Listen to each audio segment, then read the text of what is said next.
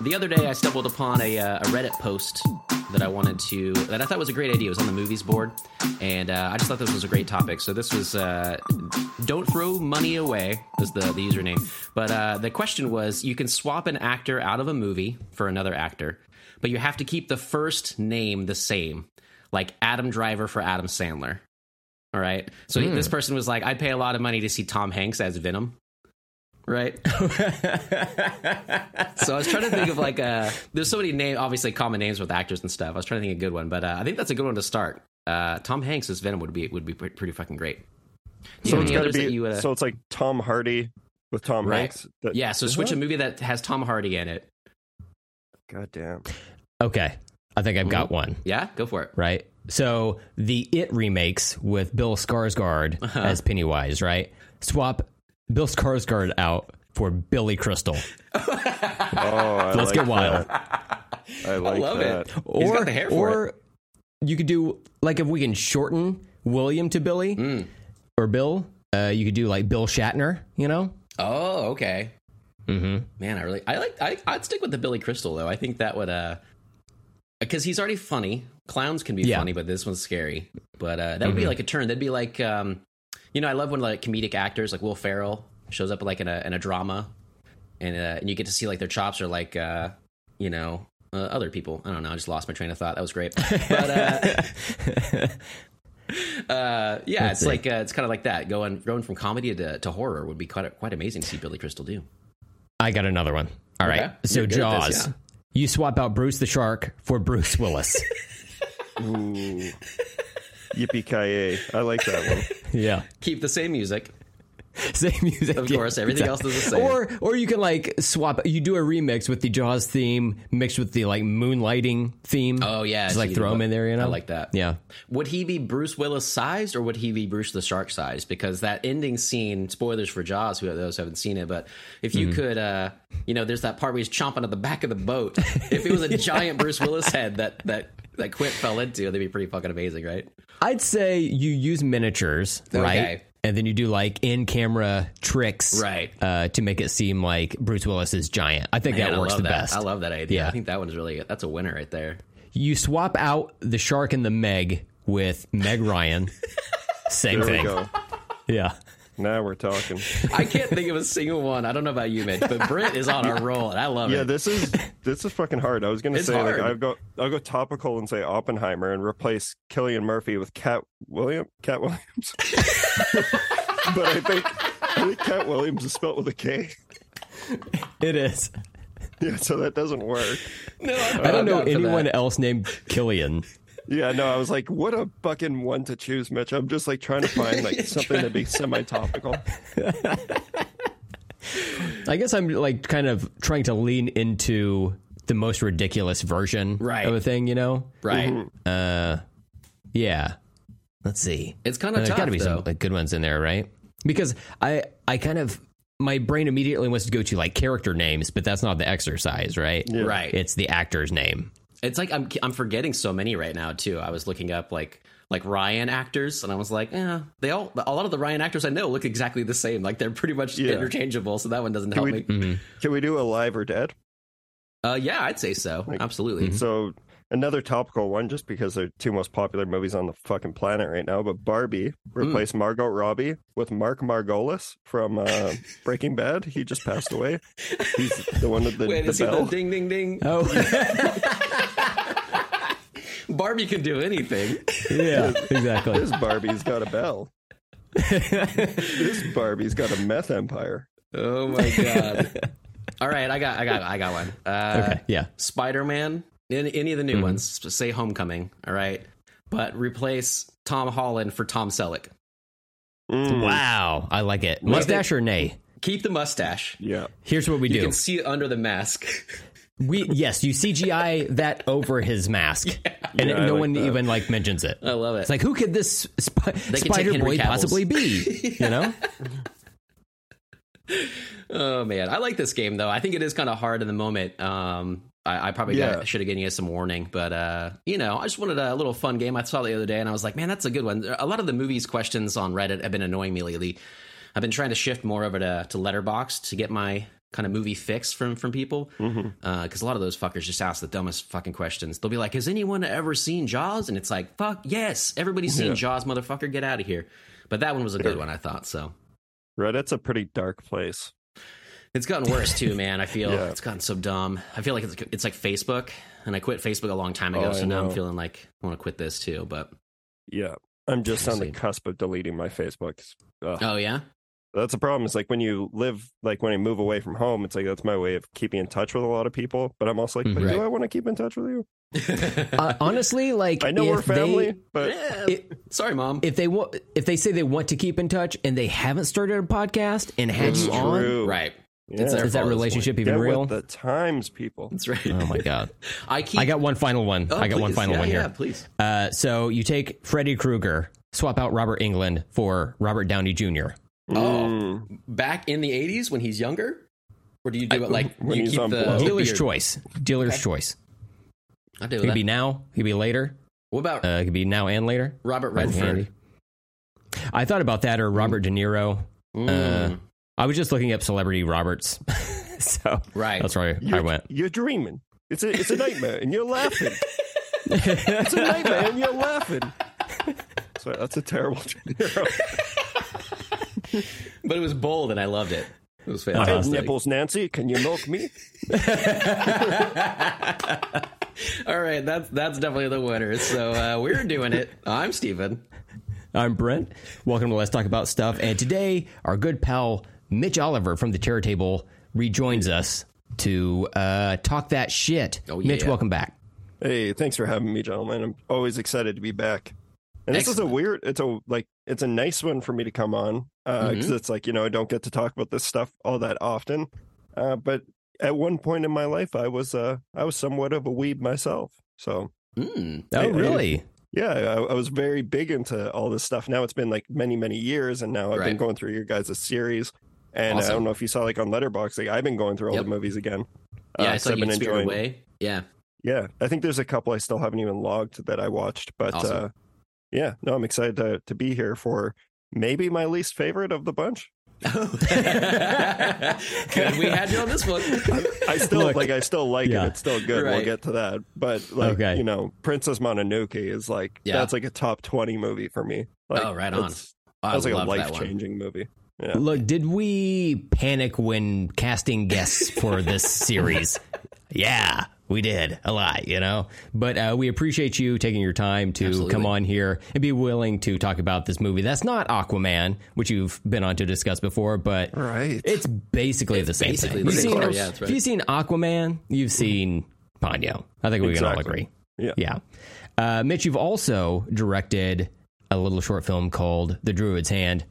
Yes. It's got the the finest monster of all time in there, Rose. Rose, right? Yeah. I, I've you know through Zoom, uh, Stephen and I we uh, we uh, pledged your Kickstarter. We got uh, to do a Zoom call uh, with you and the cast and everything. Q&A. Uh, so I've met the actress through that lovely woman, but I'm talking about specifically the character, yeah. right? Yeah. Yeah. Yeah. Uh, Well, that wa- that was by design. Like I was trying. I was like, how can I make Brent Hibbard sexually attracted to this demon? you did. You nailed it. Fucking nailed it, dude. I just like.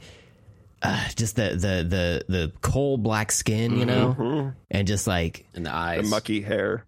Oh Yeah, yeah. spoke Oh, to yeah. like to to you know just fuck me up a little bit, you know. Yeah. oh, okay. Yeah. It was all tossed for you. around. This Yeah. is the longest con. I did the honestly did the whole film just for that. I thought so. This was I all thought just a joke on Brent. Well. Jokes you know, on you, I think, because And Brett look who's laughing it. now. Yeah. yeah. no, it's a a tremendous uh, short film. Stephen and I have raved about it Yeah, uh, over it the, the past year. Yeah, and uh, it is available on YouTube. We'll uh, put a link in this show description so people can just immediately go there and watch it if they haven't already. Uh, but it is a, a, a wonderful short film, and uh, kudos to you for that. you and your your pal. Uh, uh, Jambi. Jess. Yeah, I want to say Jambi, Oh, but I know okay. his name is Jesse, right? Yeah. Zwitzky, Yeah. Yeah. right? Yeah, I just saw him. Uh, he was here last weekend. Him and his partner Ray, uh, who also helped on the film, and they Oh, were cool. in Vancouver. Yeah, they were in Vancouver, and we like didn't even realize it. We're like, holy shit! It's the two year anniversary of the day we went to camera for the Damn. Druid's Hand. So Two it's like, years? That's crazy. yeah, I know it's it's disgusting. Like as you get like you guys know, like isn't it crazy though? As you get older, time does just speed up. Like Oh, I know absolutely. that's such a boomer thing to say, but like it's fucking think it's 'cause late you get- August. How the fuck? Like I swear we just this started this year- year. Yeah. yeah. I feel like summer hasn't even started yet, and we're almost at Halloween. Um, Yeah. Which I'm like, you know, not upset about the Halloween thing, but Sure. Mhm. I am not ready for uh, the six months of rain and no sun. That's what Uh oh. Vancouver's like. Is it nice Oh, there in the summer up up in Vancouver? Oh, it's it's the most beautiful place. Oof. Like summers here are unreal. Um, like I still prefer it year round. Like I come from minus forty weather in Saskatchewan, and like you know four feet of snow is normal. That's weird. I think we're having some audio issues. I, it sounds like you said minus 40 degree weather, Yeah. which cannot possibly Is- exist. Is it degrees Celsius. Still, So I still still, don't know what yeah. that means. I don't know what that means. I take it as disrespect. We yeah. I hate it. No, like Saskatoon or Saskatchewan in general, gener- like genuinely broke the record for the coldest place on earth two years in a row. Fuck. Um, like the two years leading up to me moving out here. So not to brag about that, but we were colder than the moon in Siberia. wow. Damn. Yeah. Wow. And that's when I was like, I was working a trades job, so I was like outside on a fucking forty-five foot fork, like a lift up, holding metal fucking pipe wrenches. It was terrible. That that's how you end up losing your mind and chasing your dreams. That's You wild. just gotta, you gotta hit the absolute rock bottom. right. uh, I do have to say, Brent, I looked up uh, Mm-hmm. Celsius to Fahrenheit to figure that out, and Mhm. I, I'm trusting this because it's Google. Uh, I'm trusting it. It says negative negative 40 degrees Celsius is negative 40 degrees Fahrenheit because the What? formula, yeah, the formula uh, makes it that way. I don't know. There's something about that number that they e- they equal up to each other. So either way, we know that's fucking cold. Yeah. And I No, I like- can't believe you even lived there. That's wild. Oh, That I know. It's one of those places. Yeah, it's crazy that people still live there. But that's the thing is like the summers there are incredible too. Like it's Gotcha. super hot in the summer, freezing cold in the winter. People get used to it though, and um, you know it's it's where they they breed the real men in Oh, Saskatchewan. okay. the Texas It's chainsaws, the Yeah, it's a place where The going outside literally hurts your face. wow, It yeah, hurts that's to not be no, thanks, outside. man. It's been so hot. I think in Oklahoma as well, where Brent is at. But uh, Mhm. down here in Texas, it is so hot here that my grass has just completely died. And the only good thing I can say about that is that I haven't really had to mow for an entire month because it just won't grow. And uh, Mm-hmm. and I'm glad because it's like 105 out there, and our, our summers are just brutal. But the the falls Yeah. and springs are better, and the winter is is Mm-hmm. mild. So we get that, but uh, I, I long for a place that I could actually go outside during the summer and like hike or have an adventure or something. You know, hmm Yeah, that sucks. fair. I I did. Uh, my wife and I we got out here and did a bunch of yard work this morning just to get it out of the way because it's going to be in the triple digits Yeah. for the next like eight days. So uh, we got out there. It was only a cool like 88 degrees when we started working. Warmed up to about 93 by the time we were done. I was just drenched in sweat. 70% The high of today, high of today is 106. So it's not even the the highest hottest part of the day yet. So this is great. It's all going well. Uh, whatever we're doing to the atmosphere, clearly working out. California's keep it going. Underwater. Like uh, we're recording this Sunday hur- when that, that hit land, so yeah, it's pretty crazy there too. The hurricane yeah, did it hit? Did uh, I- I think it's like kind of rolling in right now. Uh, our buddy who's on last episode, Sanchez, uh, lives in yeah. Southern California. So I, I texted him this morning. I was like, "Whoa, aren't you in the path of that?" And he said, "So far, it's just raining off and on." But uh, they're, they're saying they're going to get like a year's worth of rain in one day, which is fucking crazy. So uh, maybe by the time this airs. Uh, I don't know what'll Yeah. happen. We've we've done that before and, and messed up whenever Hurricane Harvey hit us, and we were like, "Oh, it's fine," and then like days later, it was like, "Oh, everything's fucked." So Mm-hmm. hopefully California is all right, but uh, yeah, it's pretty crazy out there, man. yeah. Not to make We light of this- that, but Harvey, Yeah. that's a weird hurricane name. Yeah, you know Hillary and Harvey. Uh, yeah, you do you do your things. I thought they usually do Yeah, name why them is after that? women though. That's interesting. I don't know why. And why is it two H's in a row? Mhm. Shouldn't they like move on fucked to the next letter? yeah, but they didn't. The Hurricanes can't spell. They can't read like Brent. Oh my god! I know. That's why you're friends with. Hurricanes. Again, I'm the problem. I did want to say, uh, going back a, a few steps from what we were talking with the Druid's hand, uh, Mitch, I was wondering what you were working on uh, next, if if anything that you can say, if you're just having a good time. But uh, you had sent me graciously uh, uh, uh, some sort of uh, thing for your next project, uh, like a presentation. Yeah, pitch deck. Uh, yeah, and I, I was gonna I sent it to Brent, but he I, th- I don't think you've looked at it yet. Because you want me to look at it with keep you so I can read it to to- you, right? Is that is that the Yes, yeah. I want you Yeah. to read it to me as I'm going to sleep. I'll have my laptop open. You just read it to me. case? be comforting to you? But uh, yeah, did you yeah, want to I'll talk shush about, you every now and then, but Yeah. uh, it's fine. It's fine. Did you want to talk about Yeah. anything you're coming up or? Uh, Yeah, I don't know. It's all just uh it's I've been keeping extremely busy trying to get my next project off the ground and that's Right. the one that I sent to you. And honestly, like that pitch deck was made about 5 months ago when it Mm. was just going to be a short film and I'm still writing it as a short film, but also as a feature film now. cool. Uh, so yeah, Mm. I've had uh, brought on a, my producer as a writing partner on this one as well, and Oh, we've awesome. been going hard on it like every single weekend for the last four months. We're at 100 pages. We're getting into our second draft now, so I'm very excited about that. And then the plan is to just go out and pitch it and hopefully make something. Even Yeah, if we awesome. start start with a short first, but we want to have the Mhm. feature in place, ready to go. How many drafts did it take for you to get the finalized script for The Druid's Hand? So that was the first. Dude, dude, we took it was like the second draft. we, Oh, really? Okay. yeah, it's one of those things that like you know I've learned a lot since then. I'm Right. on Mhm. like honestly the the sh- I already have the short film for this next one written, and I've done like nine drafts on that thing. Mm. Um, Yeah. and that's you know standard. What you should be doing is you know constantly combing it over and trying to finesse it and make it as good as it can be.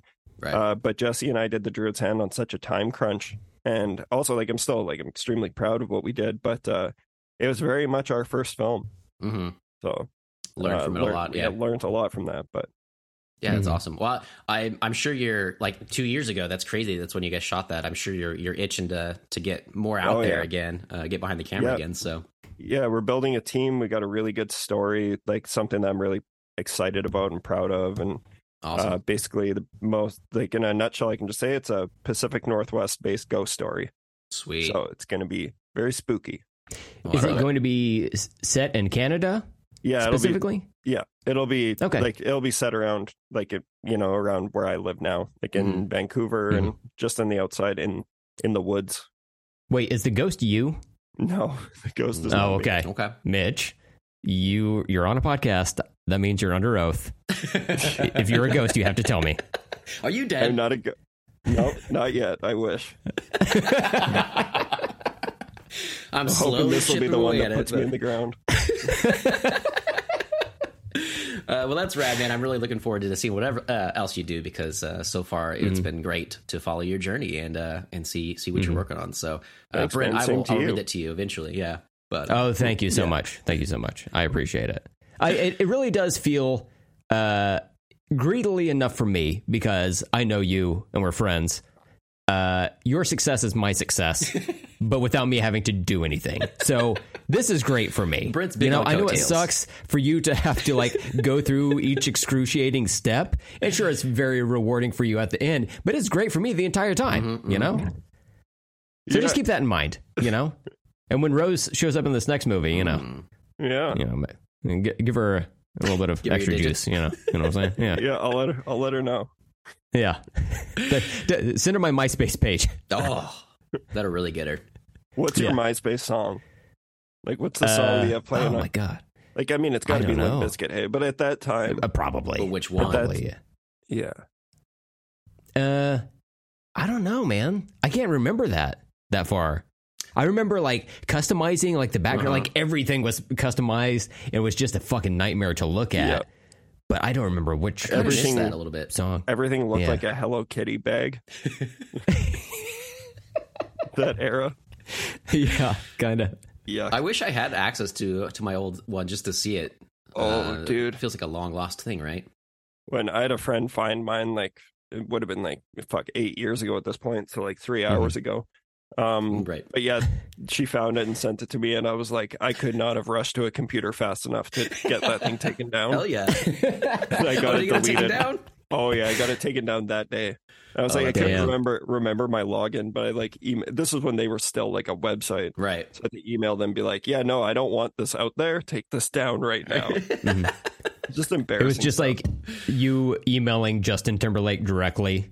He's like, I, "Oh God, we lost another one. I really thought buying this was gonna take the world by storm." how but I guess not. fucking how much of a dumbass teenage stoner I was. Where it was like, you know, you do like the likes and dislikes. My first dislike was onions. I'm like, Mitch, I don't think you understood the fucking I don't think you understood the the task here.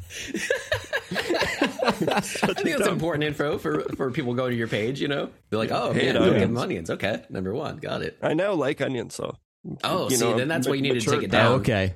yeah, Yeah. matured palate. So for it to be my number one most disliked thing, Yeah. boy, have things changed. I'm, I'm seeing don't here like number seven was racism, so that's weird. I so onions number yeah. one, racism. Look, Ta- man. Tastes have evolved on that one as well. Damn. Yeah, not a fan. No, Be racist. Stop. Yeah. Racism. uh, stop it. Do you guys want to get into a little round of mini topics? Does that sound good? Hell yeah. Yeah. All right, uh, Brent. Why don't you just why don't you start us off? Oh my god, I'd love to, Steven. Uh, so uh, I'm, you know, I've been uh, watching a new movie trilogy uh, each month throughout this year, Right. the year of our Lord 2023, and uh, I thought it was going to take me longer. Uh, to do this one, but it turns out I was able to power through and finish a tetralogy Oh, last night, actually. So, uh, and I'm trying to keep on brand with the overall theme of Mia's August with doing like Asian pop culture. So I've watched the Ip Man tetralogy. Whoa. Uh, have you guys seen these movies? I've heard of it. I saw the first one. Like I saw it a long time ago, and it came out, and I remember it was awesome. Oh, really? Okay. Yeah, I haven't seen it in Well- fifteen fucking years, but Yeah, Okay. I've heard about him though. Well, yeah. If you watched the trilogy and you didn't like it, I I love this. I didn't watch three movies. I watched four movies. Oh yeah, there you go. yeah. Oh, quadrilogy. So, uh, y- well, it, it's labeled as a tetralogy. I've never heard that. I don't know before. I like why. that. Okay. That's a dumb I word. do too. I, I think like tetra means four. It probably and does. That's why Tetris is four blocks or whatever, you know. Uh, so I've seen Ip Man from 2008, Ip Man 2 from 2010, Ip Man 3 from 2015, and then most recently in 2019, Ip Man 4, the finale. And I gotta say, this. Yeah, exactly. Yeah. Uh, I gotta say, this uh, series was not for me. Oh, so, man. uh, did not care for it. Every movie was very fucking long and tended to meander quite a bit. I thought the action in it was cool. Mitch, Yeah. you've seen the, the first one, right? Yeah, that's all I Um, remember is that like it was Mm-hmm. fight. The fighting was cool. Yeah. I, I do think the, the choreography for the fight scenes is excellent. Uh, and I see why people were bitching about the fight scenes in like Iron Fist or whatever not being good. Uh, fight scenes in this, very good, very well choreographed, but that's kind of about it. I don't feel like Donnie Yen, who plays the titular Ip Man, uh, has any charisma at all. Oh. He's like if you made a Saltine a martial arts master Wow. in a, a, a series. Um, so Ip Man is based on a real man named Ip Man, and he was the. Um, uh, th- these movies are a semi biographical account of Yip Man, the first martial arts master to teach the Chinese martial art of Wing Chun, and would later become the uh, go on to train Bruce Lee Yeah. in real life That's what I've heard. so uh, these movies are, I, I guess, very loosely based on the history of this man.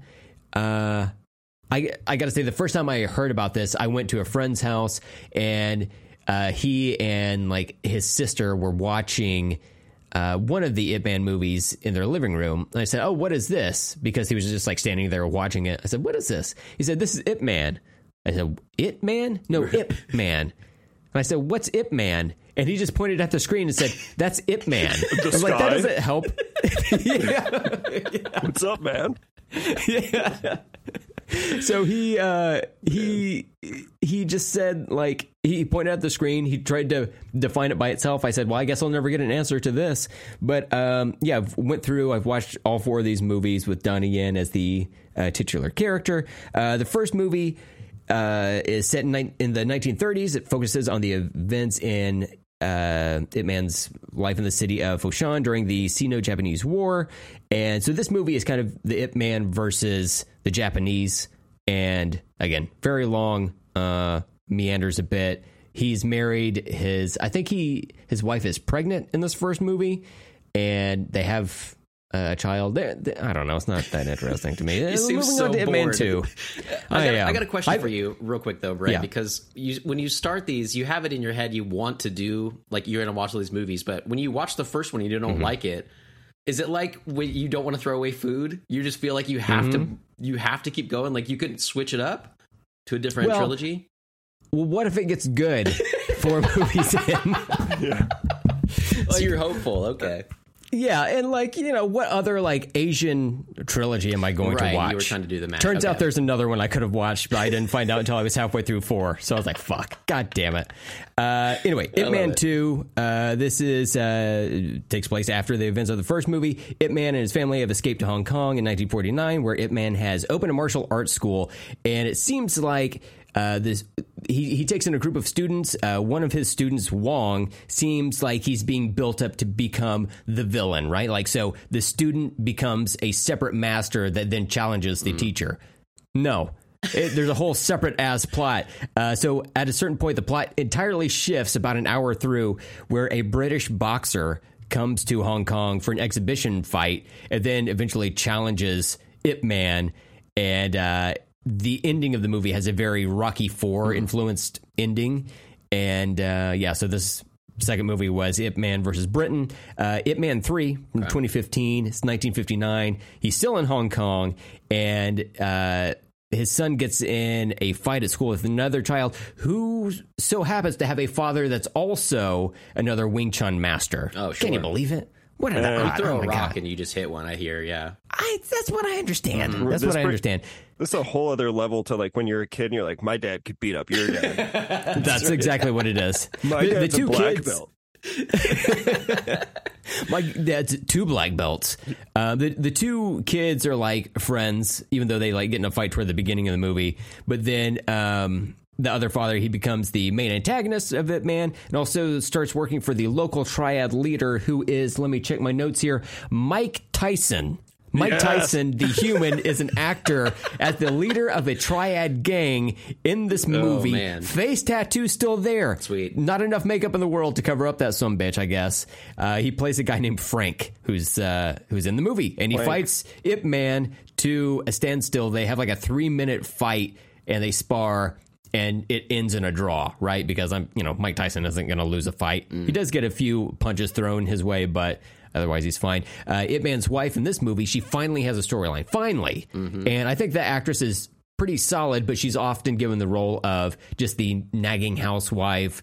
Uh, if in the first movie, uh, Ip Man has a fight in their home, and she's like annoyingly glances at him and says, "Don't break anything," and then leaves the room as this like kung fu battle goes down, you know. And uh, then she gets pissed off when a vase breaks or some shit. That's Um, kind of cool. Like a, a fight where they're trying to save like all the vases around them. Like that seems like a Jackie Chan kind of thing that he would. uh He's Mm-hmm. like constantly fighting with one hand and like saving stuff with the other. That that could be cool, but that's not how it went down, is it? Nope, nope. Just got a blank ass face the entire time. That's all it is. You know, uh, totally uninterested. uh, man. Ip Man's wife, uh, Wing Sing, is diagnosed with cancer in the movie, and seemingly uh, this gives her uh, something to do as an actress. Right? She's like going through all this stuff. Um, but one Gets of the her out of final the uh, requests from her to Ip Man is for him to fight again. And so she sits in the lobby of the antagonist's martial dart, uh, martial darts, martial arts school, and she listens to them fight. She's not even watching them fight. She listens to them fight from the other room. And uh, so this movie is Ip Man versus another Wing Chun master. Ip Man 4, 2019. Holy shit, it's almost over. Ip Man goes to America. So uh, his son, his youngest son, is now uh, like uh, I don't know, sixteen or so. Uh, and he's getting in fights at school, so Ip Man wants to send him abroad to get him away and um, give him some experience outside of Hong Kong. So um, Man goes there to get a um, to speak to the the other people in Chinatown in California to help grease the wheels and make that happen. he ends up uh, battling a, uh, a military guy in the United States uh, Army, and uh, Bruce Lee, who trained with Ip Man, but we never see this in the actual movies. Uh, is portrayed by an actor in this movie. He gets in fights, and holy shit, this guy has enough charisma to where it's like, oh, this is like a whole new world, you know? Even though, like, maybe it's not even that charismatic, he's got some riz, you know? So Yeah. it works. And um yeah, so this movie is Ip Man versus the United States military. This movie seems like it has a fairly definitive ending for the Ip Man story, just based on history. You know, like each movie ends with, uh, here's where the story went from there or whatever, and then sure they continue it. But this one, if you look at history books, you can see, oh, like you know, he he do, you know he doesn't live past this. You know, Oh, okay. No, now's So- where we we send him to space. In oh, well- yeah. Mitch, that's so funny because as I was looking this up last night, evidently in this year, 2023, there was a poster revealed by Donnie Yen that Ip Man 5 is happening. So In that's space? great. I don't know. We don't know yet. Okay. He's going to fight Jason X, I think. Yeah. Oh man, Uh, it's a good yeah. look. So That's I a- look forward to your review because now you got to finish it. I do. I can't. I can't You have to go to not do it at this point. Uh huh. Um, but yeah, uh, overly dr- dramatic movies, overly long. Um, and there are other versions of Ip Man stories that exist in different movies with different actors and everything. So maybe that's a better route to take. I don't know, but I gotta say, uh, Ip Man movies with Donnie Yen, eh, not for me. No. Hard, Man, hard pass that on sucks. this. That sucks. I've heard good things, but uh, I've never really given him a shot. Um, he You should, in, Steven. They're great. I think you'd love them. He was in Rogue One, I think. Yeah, he's Uh, in Rogue One and Donnie he's Yen? in uh, John Wick Four. Oh, okay. I still haven't seen. Yeah, I heard think about I've that. seen past two, maybe I guess, or maybe even one. So, yeah, the John Wick movies. I need to. I need to give it a shot. I just, yeah, I, I like all of them, but Mhm. I, I just a three-hour John Wick movie. I still can't bring myself to do it. the But new, then that the there's newest Brent one? here watching. Yeah, I, I still haven't seen four, but then there's Oh, Brent okay. here watching fucking eight hours of movies he doesn't Right. like. Full fucking day. Damn, like a like Yeah. like a job. Yeah, It was very much, You very much so. it. I was I was watching them in in spurts over the past uh, couple of weeks, and uh, just like twenty minutes at a time, because that's kind of like I get take? so bored. I'm like, oh my god, I'm going to watch literally anything else. But you know, got to commit to the bit. So there it is. Ip Man one through four. Can't recommend these movies. uh, maybe watch some fight scenes on YouTube or some shit. Yeah, right on. I'm, I'm curious enough for Yep. that, but uh, yeah. Mm-hmm. So, uh, Mitch, what do you got? What's your mini topic? I'm trying to think. I got a couple things. Should I? It's, since You- you I have a, a chance to not talk about horror. Um, Absolutely, Mm-hmm. I wondered about that. Yeah, you you kind of locked yourself into that, right? With your podcast, you said that kind of before, and uh, you can talk about whatever here, man. hey, did you guys see No Hard Feelings? No, not yet. No, I haven't seen it yet. I wanted to, but I haven't. I finally got a chance to check that out, and I've been like really looking forward to that because you know obviously I'm a big fan of comedies, and it's been Mhm. a while since I'm not one of those people where it's like woke culture ruined comedy, Right. but it, there is like we are missing some of the raunchier comedies that Sure. we you know used we used to see all the time, and uh, this is the one with Jennifer Lawrence. Um, I believe it did like extremely well at the box office, which is a great thing for comedies. Um, Mhm. but yeah, so you, uh, yeah, this thing's got Matthew Broderick, Jennifer Lawrence, Andrew Barth Feldman. He plays essentially this kid, but he's not. Well, he's 19 years old. Mm. His parents hire Jennifer Lawrence to date him, Mhm. and so it's one of those comedies. Right, you know, right. Like it's a teen sex comedy, which we don't get enough of these days, and it was really funny. Like, uh, I still like. I really liked it, and I would be curious to hear what you guys think of it. But Awesome. it was weird seeing like you know there's a i'm not sure obviously i didn't watch it because of this but there's like a Mhm. full frontal scene of jennifer lawrence kicking the shit out of people and it's like pretty funny but it's also like wow that is just something you just don't see anymore Right, right. For, especially that caliber an actor. Yeah. yeah Wait, like she's fully nude, kicking the shit she's out of someone? fully someone? nude she's fully nude and she beats What, up a really? bunch of kids yeah Yeah, Yeah, for a I bunch of that. kids. Yeah, Yeah. that sounds awesome. I had no idea. It's- wow. she's really funny and i think even if you see her in interviews like Mhm. she can she I, I really like jennifer lawrence Me too. Yeah. um but Mhm. yeah it's it, it's really it's just funny looking at like it's like there's Katniss Everdeen right. completely naked on a beach Bush. welcome Yeah. to 2023 um, There's Cat's Kitty. that guy, uh, I've seen interviews from that movie with them together. He seems like that uh, a perfectly nerdy, charming yeah uh, kind of role, whatever. Like in real life, he seems that way. So um, it seemed like their their chemistry, would, you know, be good on screen. I've I've heard great things about it. I just uh, didn't even, yeah. Yeah. haven't gone to see it. So no we just we just don't get enough enough comedies in general these days. Right. Like, uh, not to sound like I think it was Adam Devine who's taken a bunch of heat because people are taking what he said out of context on a Mm. podcast Mhm. about how you know Marvel movies are the comedies now, and I'm like, he's not wrong though. Like, and that, I don't think that that's necessarily a bad thing, but it is like hmm It's a thing. that's a part of the Marvel universe. That's what people like about those movies is that they're Yeah. that's like our new our new version of light comedic fun. Um, but Mhm. once in a while, it's nice having these these movies like you know like the Super Bads and the right. even American Pies or whatever. Like, it's been a while since I've seen those, but you know what I mean. Yeah. Um, yeah, we watched I- Booksmart the other day. It's some kind of thing. It's like you don't Yeah. get very many of them, right? Like uh, that was still that was like five years ago or something now. So Yeah, yeah. No, it's uh, I definitely recommend it. Um, it's not like I don't know. For me, it wasn't like this is going down as an old timer comedy, Right. but it was just it was a nice change of pace. yeah, I feel like they don't greenlight a lot of those anymore too. It seems like everything's got to make like a billion dollars. So they're like they're like Yeah. we have to spend a hundred to two hundred and fifty million dollars on a fucking everything, uh, or it's or it's TV. So it's it's nice just to see. I don't know how much that one was made for. Uh, I, I assume she also got a some bank on that, but um, just nice that they're able to do that kind of film again. Anyway, Yeah, I know it, it made a ton of money. Yeah, that's good. It seems like a, a when I first saw the movie advertised, it seemed odd that Jennifer Lawrence was in it. Like she seemed like that would be something she would do early in her career. Yeah. Like that would have been her easy A. Uh, Yeah. But it, it's like happened so late in her career. But she's very funny. Like I, I remember seeing the trailer, and every time I would see it before a movie in theaters, I would laugh at it, and I, but I can never remember the name of the movie for whatever Yeah. reason. Like No Hard Feelings didn't ever like stick with me, but uh, yeah, I, I have interest in watching it. Yeah, Yeah. Seems like it would be fun. yeah, it's it's it's fun. So that's one thing I saw. Awesome. I got a couple others, but, but Yeah, spin it around a little bit.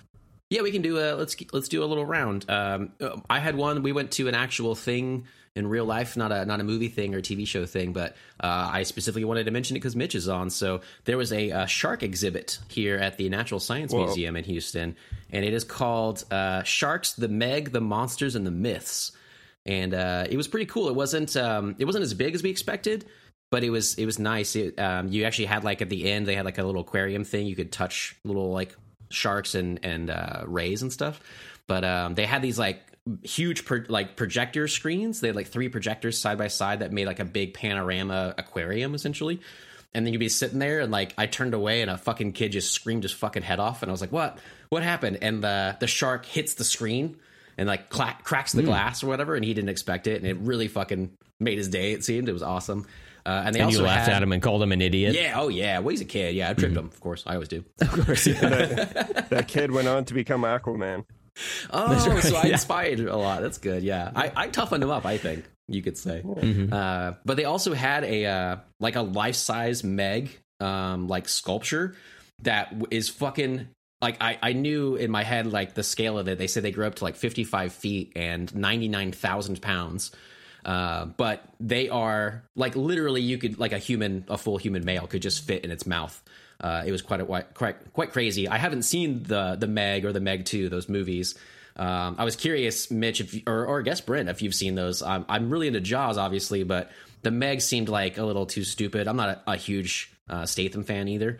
But uh, with that i was kind of like ah, i kind of want to check it out. So i'm not sure. Have, have either of you seen the meg though?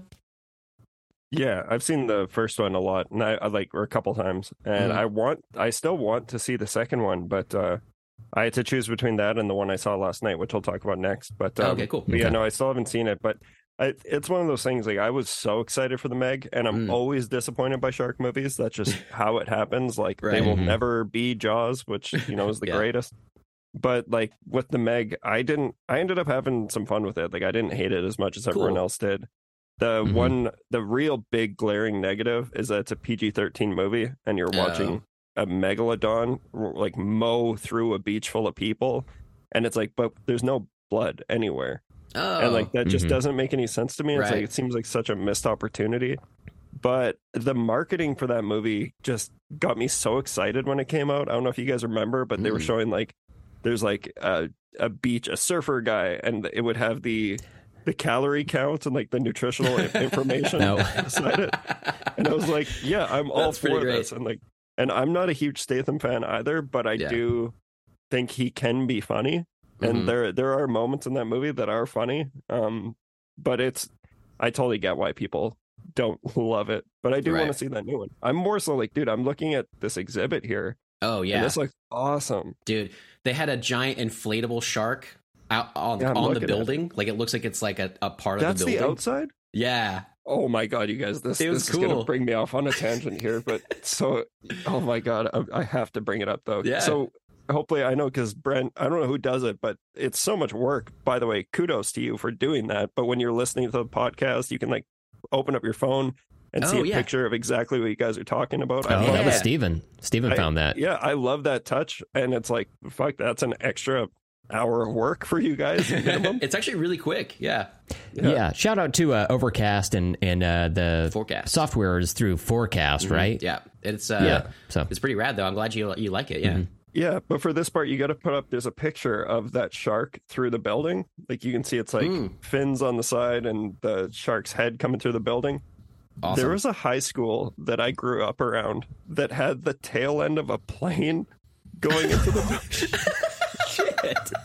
it's it was like a Saskatoon staple. Like everyone was oh like, my "Oh, it's, the Wal- Is this- it's Walter Murray." I'll see if it's up Is this online. post but 9/11? no, dude, it's they couldn't get that thing taken down quick enough after that. oh my god. I think if they did actually keep it up a couple years, and everyone was like, "What the fuck?" Like this is because it was like an art project, and it was like really impressive until Yeah. 9-11 happened. Oh my god. It's like, ooh, this this piece does not age well. Yeah, my high school No. had a sculpture of a school shooting, so you know it's just typical things. Everybody's That's that's Texas, baby. yeah. it's actually yeah, it was just two giant guns. Yeah, in the middle of the mm-hmm. quad. Two two giant guns and trench coats. Oh, but the Matrix was coming out. The Matrix was coming out. People didn't. People didn't It was called. Neo and Trinity. Yeah, yeah, Yeah, exactly. I'm yeah. trying to find a picture of this fucking yeah. If you do let Plane. yeah, send it to us. I'm I'm curious for this. That sounds awesome. that just it unlocked a memory I haven't thought of that in years. It's like you remember that That's time funny. Walter Murray had a plane flying into the building. Holy shit! I've seen like 50 uh, 50s diners Yeah. before that have cars, Cars, like yeah. Yeah. driving through a wall, but it's like high up in the ceiling or whatever, so it doesn't interfere with like booth space or whatever. But that is bizarre that they would have something like that. It's like, what if we had a vehicle crash in here Yeah. and I don't know, murder the uh, the diners? Yeah. That'd be great. That's probably smart. That was worth That's it. That's a good look A for it. wild time. Yeah, Was I- I love Walter that, though. Murphy? Were they? Did they like? Uh, focus on aviation or something? Why the plane? No, no, it was just a normal public high school. I think it was just like an Weird. art project. Like I, I honestly don't know the full story behind Yeah. it, but I it's just one of those very uh Saskatchewan tings. Oh, I like it.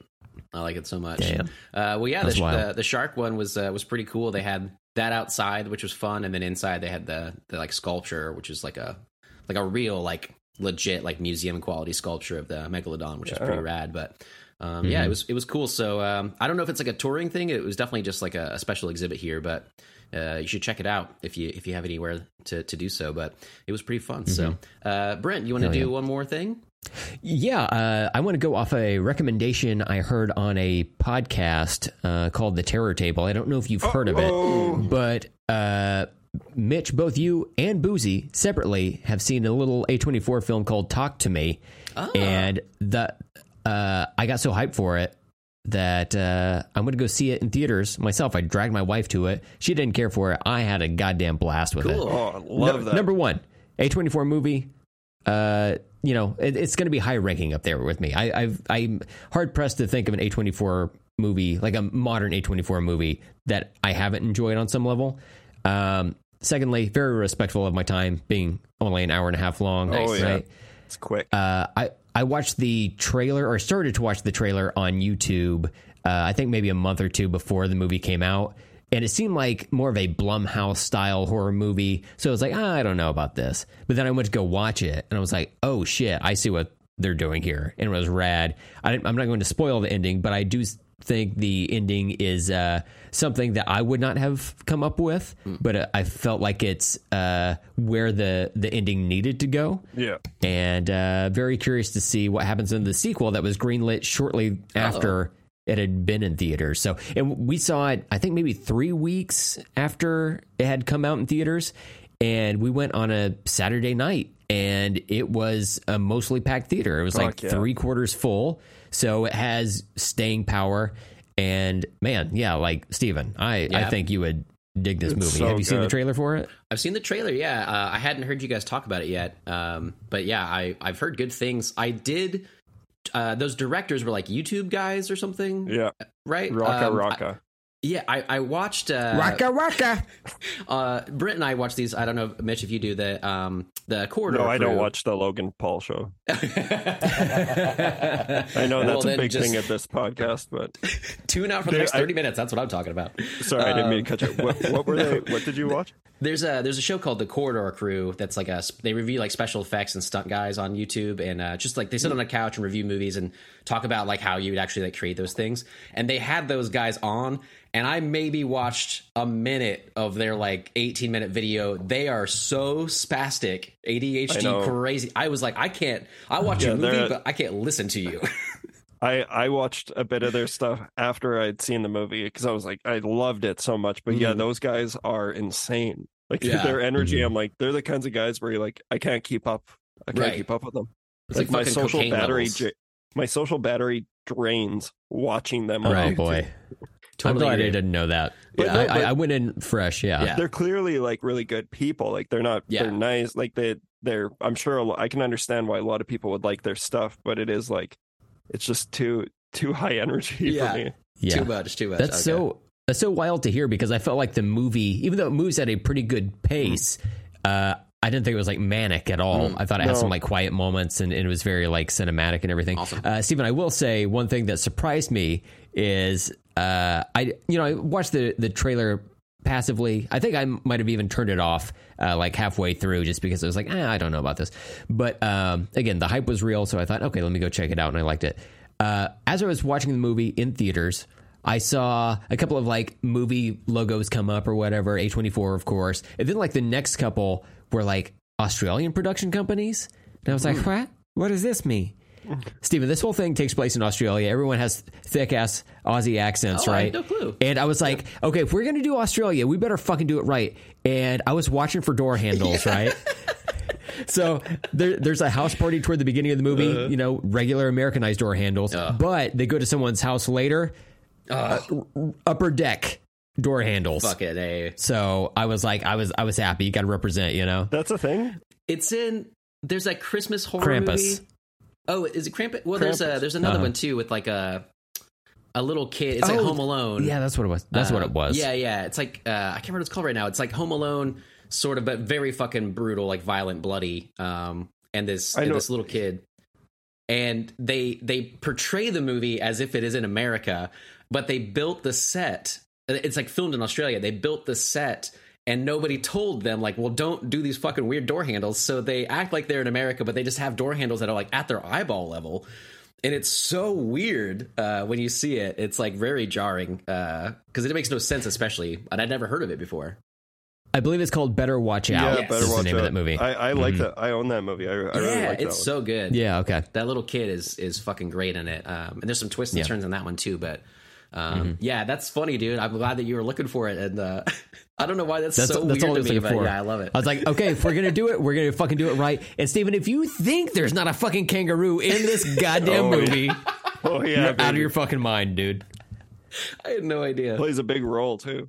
it does. I want to go does. watch this like, right now. That sounds It's awesome. awesome. Yeah, yeah. that's cool. I was like, man, they they went all the way there. So it'd be Right like on. if if someone in Australia was surprised to see, oh, this is an American movie, and there was just like a bald eagle in it, just like front and fucking center. Like you can't, like if you take the kangaroo out of this movie, it's a lesser film. Mm-hmm. I will say, awesome. Mm-hmm. Mm-hmm. yeah, That's a, Yeah, that's a check it out. The, uh, Australians historically make such great horror movies. So yeah, yeah, it- that's it was awesome. I, I I'm missing out on that apparently. Um, and uh, this is this might be my first foray into that, but uh, yeah, it sounds great. Sca- scariest Australian movie I've ever seen. Mad Max Fury Road. Back to you, Mitch. Your turn. Okay. Um, I was. I'm gonna do two really quick if that's Go okay. Because Sure. like one I like want to talk about, but I don't. Uh, it's because I'm waiting for it to the new episode to come out tonight. But have you guys heard about telemarketers yet? No, I watched the trailer yesterday. Yeah. Hmm. So it's like It's on. Max. Yeah, yeah, and it's produced by Josh and Benny Safdie, um, Hmm. who did like Good Time, Uncut Gems, um, and David Gordon Green and Danny McBride are also uh, producers on this thing. Mhm. But it's basically just like it's a documentary series that, like Brent said, on HBO Max that takes you into the world of like the beginning stages of telemarketers and how they, you know, took took form. And um, it goes back to like some basically it's one of those things that if you want to just hate the fucking world for an Mm. hour and you want to just be angry, watch this, I guess. It's one yeah. like you're watching the way I look at it is like it's like you're watching mold grow because to sound like a whatever fuck these people like I think they're one of the lowest Oh, forms yeah. of life one of the lowest forms of life is a telemarketer and what these people do to people and you get a front row seat into that and it's like all like candid footage from like Hmm. the early 90s and oh wow. it's like watching watching these people it's kind of like the wolf of wall street but of heroin and meth um it's it's crazy man and i i like hate i hated every single second of it Mm. but i'm like fuck i can't wait for that next episode yeah, yeah, yeah. yeah. I'm like It a- was surprising when I watched the trailer that they even had footage of that. It seems like Oh, yeah. such a nothing job. Like, why would you film or document any of that stuff? But they did, and it was Yeah, yeah. It seems what- like a nightmare. what you realize about it too is like the reason they have all this footage is because this these guys are just like they're they're high as shit on heroin and they're Wow. like Hmm. they just think that what they're doing is so cool because they're raking in all this money and they're like look you should document this like we're creating history here and it's like congrats bro you're showing yourself look like the absolute worst human Right. being imaginable Mhm. but they clearly just have no moral compass at all and it's very frustrating but i think it's really important for stuff Mhm. like this especially in the day and age that we're living in like i know people personally who have you know lost a lot of money like your grandparents have gotten Right. sucked into this shit and it's like it's so frustrating and annoying um but i think it's important that like you know more people watch this kind of stuff and like talk about it with their families and like because you never know who's going to get like I, I can't tell you every single day i get spam calls or or some some kind of telemarketer trying to call me and saying that like my amazon card is Right. doing this and this and this and it's like it's it, there are so many people out there who aren't paying attention to this and are just going to believe everything that they're Right. told and it's really sad so i think it's important that the show exists but it's fucking Yeah. Real frustrating quick, as hell. Mitch, do you have that uh, Robo Killer app? I'm guessing not. no i i need that Yeah, what is Yes, this? Tell yeah. me about it. Yeah, it's just it looks like a little It kills robot robots? head. It kills robots and then uh, resurrects them, and then Mm. it d- turns them on telemarketers. Oh, it turns it's called uh, Robo Killer, and uh, I've installed it on my phone like a few months back because I too was getting those calls. Get I had yeah. uh, like a, a, a different one installed previous, um, but I feel like Robo Killer is uh, has helped a lot. Like it's it's much more quick to uh, identify spam calls, and then it's reduced the number I had Hmm. previously by quite a bit. So uh, it's, it's definitely on iPhones. So you know this is an educational podcast now. Uh, so uh, Mitch, listeners, uh, everyone, download the RoboKiller Yeah. app. I think they have a paid version of it where you get like extra features if you want to like track the number. But like even the free one that I use has helped stop a lot of those calls. That so is this is the most out. organic plug that you guys aren't being paid for like, this is like uh huh. shout out to Throw us some money, sponsors RoboKiller Yeah. It- just watch app, Overcast, RoboKiller, just like, you know, all of them. None of them pay us. I'm one And we're still hemorrhaging money. I'm 100% gonna install this afterwards That sounds Yeah. great. Yes. Uh, but yeah telemarketers just bunch of horrible people Awesome. I uh quick story that that reminded me about is uh, in high school I had a, a crush on a girl, like kind of early high school even. Crush on a girl and we had a like a careers class and the teacher went around asking what they wanted to do with their life and she said telemarketer. And Oh that's when I stopped having a crush on her. That was what she wanted to do. that is so and the funny. teacher was so like, "Well, I don't really need to do much to help you get there. You could just get that job. Like Yeah. that's kind of the lowest job you could get." like, exactly congratulations you start today I Man, thought it was that, the weirdest fucking answer I'd ever heard. I was like, that just That is. "Oh my god, it that's triggered a amazing." memory for me. I'm pretty sure I might have talked about this on the terror table, but like my dad was one of those guys that carried around a video camera at all times. So Oh, there's yeah? like footage Oh, of wow. me, like it'll be like was it one of those big, like, shoulder It was like resting ones? Just a little bit more advanced than that for like home tech. Okay. Like this is like early '90s. It's like it was still a Mhm. fucking Canon. Um, but yeah, there's like a video. I even have it saved on my phone. I'm like three years old, uh, or it was like three or four, spending the night at my friend's house, like couple doors down. Clearly, Mm-hmm. my dad got a call that something happened, so he had to come pick me up. So he decided to grab the camcorder for this, and it was because I pissed myself. And it's me walking down the street, and it's me doing the like waddle, and I'm like, and I'm crying, and I just got like pits running down my legs. And my What dad's a like, good dad. Mitchell, Mitchell, what happened? What are you doing? And then you could just hear him laughing in the background. Oh my Like, god. thanks, Dad. But where I was getting at with that is he brought it to like our preschool graduation. So this was like even younger. And it was Oh where boy. all the kids needed to go across the stage and say what they want to be when they grow up. And everyone's like, I want to be a firefighter. I want to be a police officer. And I go up and I'm like, I want to be a leprechaun. And you can hear, you can hear my dad in the background go, Jesus Christ, Mitch. And I've been He- disappointing him ever since. He, he heckles. He was like, he pisses his pants. Fucking loser. Oh my god. Because I was Holy obsessed shit. with the leprechaun horror movies at that oh, age. Oh, like, yeah. I was Right, such a weird little kid. But yeah, I oh my want god, be I a love that. leprechaun. That's great. I still believe Wow. you can you can achieve that dream, Mitch. You know what? Absolutely. If there's anything we can do, Yeah. it, it- start a Kickstarter. We will back it. You know. Help Mitch become a leprechaun. right? Yeah. Stephen is Irish. Honestly, you're I halfway can get there. you there. Yeah, Yes. Yeah. we can make that work, man. That's that's Our fantastic. Métis. Or wait, that's pirates, not leprechaun. Oh boy. Never mind. Shut it down. Shut it down. It went, went south. Uh, well, well, you Uh, want to do another one, right? What you got? Yeah, I'll- I'll just do it quick because I don't know when the next time we're going to be recording a Terror Table. Yeah. Uh, but I saw a movie I've been like super excited to see for a long time now. I went to Last Voyage of the Demeter last night. Oh yeah, I'm so excited for that one. Yeah, I was like, yeah, I was so excited. I'm a huge fan of Andre Øvredal, the director. He did Troll Hunter, um, The Hmm. Autopsy of Jane Doe, which is like absolutely Yeah. one of my favorite horror movies of the last couple cool. of years. Um, and they did Scary Stories to Tell in the, tell in the Oh. Dark, which I also loved. I just love the yeah. Halloween atmosphere.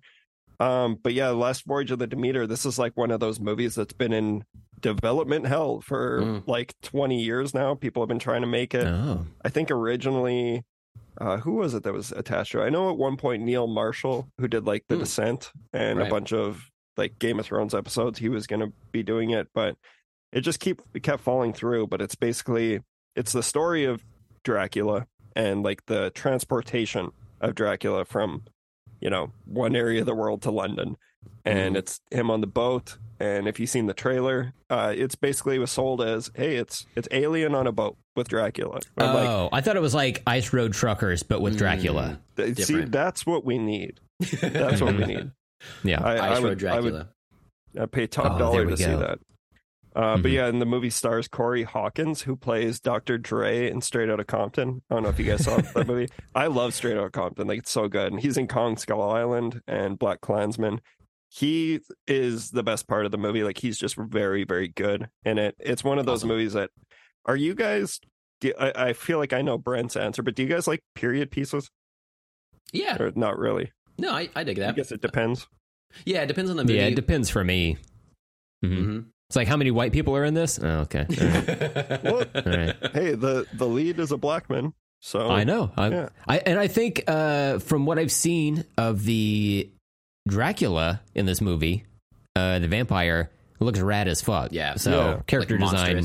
Yeah. goes a long way for me. Yeah. Yeah, one hundred percent. And like, I'm I'm just a huge Dracula fan in general. Like going back to like the early Universal monster movie Mhm. to you know launch or no, sorry, um, Frank Langella and Christopher Lee. Like I love all that stuff so much. And like Bram Stoker's Dracula is I Mhm. lo- I love that movie, the Oh, it's so Keanu cool. Reeves, Gary Oldman one. Um, but what's and that like this whole story plays a role in that movie as well. Like you you see Gary Oldman being transported. Um, but I, like most Dracula fans, you've always wanted just a full movie on that boat, and they give it to you with this one. Mm-hmm. Oh, Uh, that's cool. It uh, it looks really good. The boat looks amazing. I'm just a huge fan of the sea and like water imagery, which is one great thing about being on here for Ponyo and Aquaman. Like I'm just a water boy. I'm There a, you go, I'm yeah. a cancer. I'm a cancer. You know, like Oh, that's my. you're like the Bobby Boucher of podcasting. I really am. Uh, yeah, Mhm. water is better. Um, yeah, this this movie was uh, it, unfortunately it's pretty underwhelming for me. Like I was kind of Oh, bummed yeah. out uh, by the end of it. Like it's, I still liked it. I think I need to see it again because right as I was walking in, I received a work email that completely destroyed and disrupted my Oh, my. Uh, my attention. Um, so I'm sure that played a bit of a role in it. But real realistically, like what I didn't care about is I just feel like there was a lot of other places it could have gone. I really Mhm. liked the creature design, of course. Like I saw that in the trailer and I was like, oh my god, this looks awesome.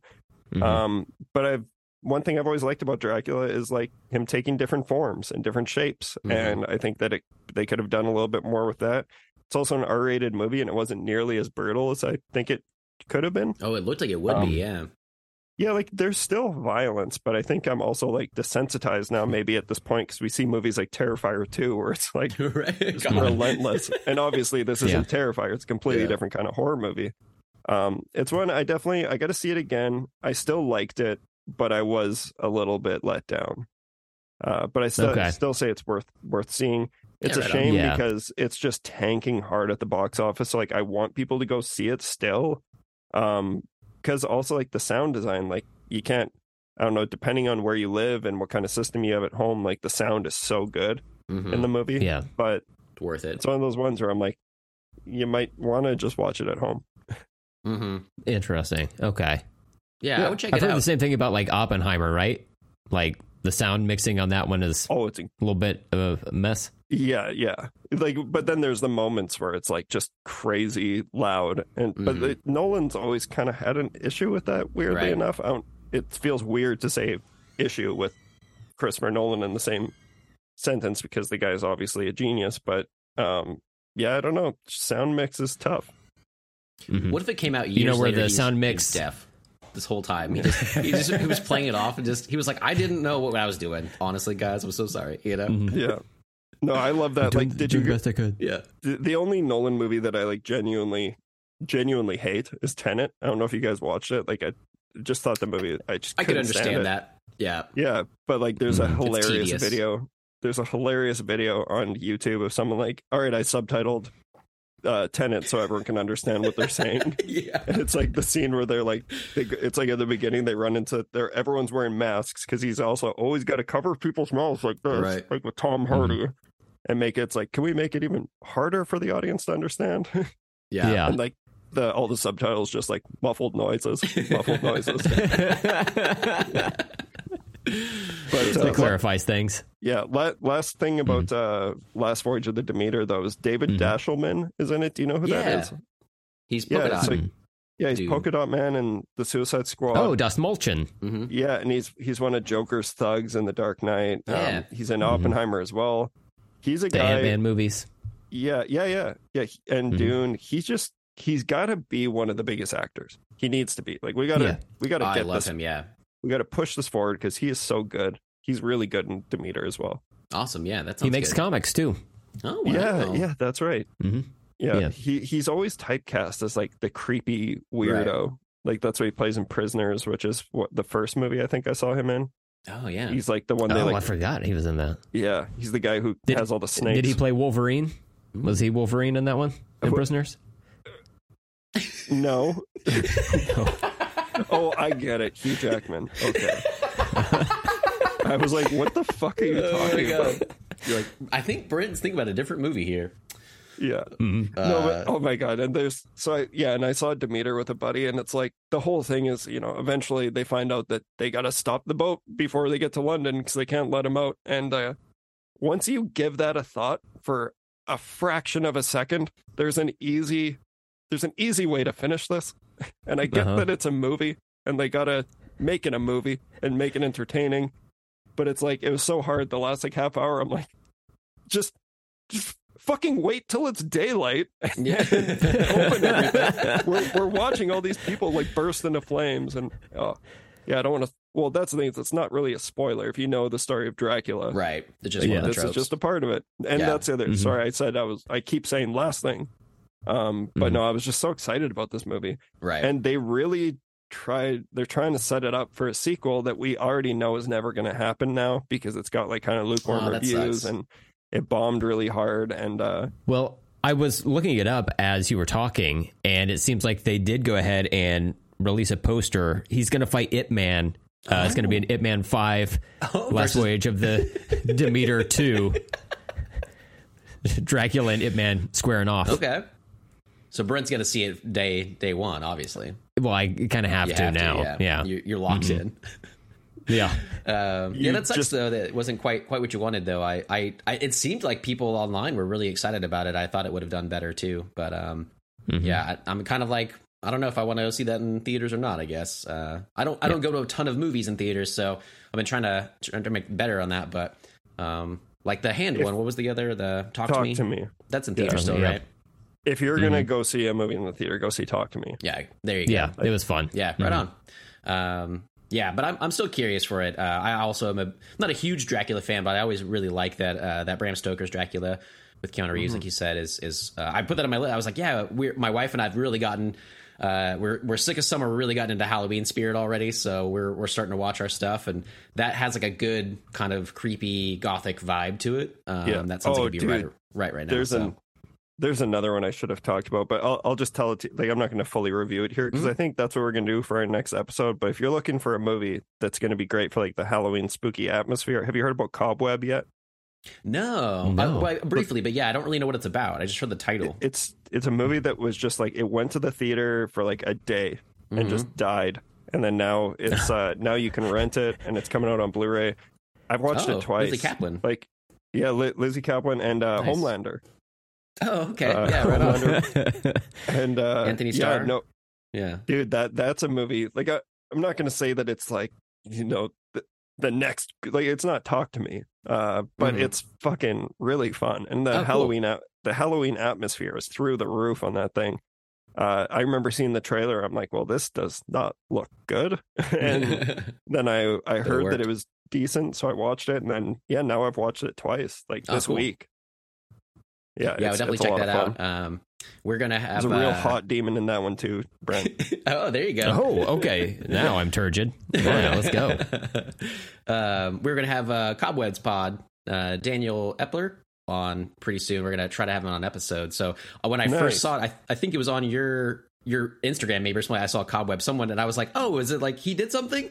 Is it part of his thing? And I was like, oh no, it's a different thing. But now I'm like, I, I've been hearing a lot of Cobwebs lately, and, and he gets me in the Halloween spirit as well. So. uh, yeah no daniel's the best i'm looking forward to Yeah. that that'll be a great episode Yeah, awesome, awesome. Uh, well, I definitely I do want to get to the movie, but there was one movie uh, like our main feature and everything. There's, there was one that I specifically was wanting to talk with Mitch about briefly, and I don't know if uh, Brent has seen this. I don't. I haven't heard you, Mitch, talk about this on your show, so uh, I, I had opinions about it. But Brent, you mentioned A24 movies and how you like m- most of them, right? They're they're always pretty amazing. Uh, there was one that I was really pumped for. I heard really great things, and I was not into it at all. And that is Bodies, Bodies, Bodies. I've not watched it yet. What is- it? It's on my list. Yeah, Mitch, uh, tell me brief thoughts. What what do you think about that movie? We did it. We did an episode on that one, and I, Okay. uh, I, I It's, think it's in my queue. I'm waiting to watch the movie before I oh, listen there to you it. go. Yeah. Okay. it's Mm-hmm. one where I can 100% understand why people wouldn't like it. Like, I think I liked it at the time, but it's one of those ones that, like, right as soon as I finished it, I kind of forgot about it Gotcha. forever. Right. So, um, but like, it it has its moments, but that's Yeah. not. Yeah, it's not overly like my kind of. It's not really my jam. It's it also doesn't really feel like an A24 movie. It didn't to me. Um, I, I really was so. It was just like a really weird experience. Uh, essentially, why I didn't like it is it. It felt like I, I don't really have a problem in general with Gen Z. Uh, Mitch, I don't know if you consider yourself Oh. Gen Z, No, right? Uh, millennial. no, but I I know what you mean. You're you're just watching horrible people. it basically yeah it's like this movie made me hate gen z like Yeah. they are so annoying and that's kind of the point uh it is Mm-hmm. su- supposed to be about how they're just like social media influenced and like i don't know like uh, Pete Davidson in general, I don't really understand the appeal. He he's I, I liked him on SNL, but I I don't really get him, and Uh, they all seem You'll love like him that. in the new Transformers, Oh, Steven. there you I'm go. telling you. Yeah, you liked him, right? From that. Oh yeah, he's one Yeah. of the Transformers, Yeah. isn't he? Mirage, yeah. There you Nice. go. Yeah, he's like the main He's character fun. in the new one you said. Uh, I still, yeah, I still haven't Yeah. seen it, but hearing you, uh, your There excitement are for monkey it. robots in Yeah. it, Mitch. Why wouldn't you go see Brent, it was it was your review on this show that got me to. I was like, maybe I actually will watch this. there you go. Cheetor Cheetor, yeah. Rattrap. I was a I was a Beast Wars kid. Oh, there Thank you go. you. probably like it. Thank then, you. yeah, you for get it. Yeah. This guy gets it. But uh, Anyway, Steven, back yeah, to you. this one, I yeah, I just I I ended up reading about what I stopped like halfway through. I ended up reading what happens, and then I kind of just fast forwarded to see that, and then I was like, okay.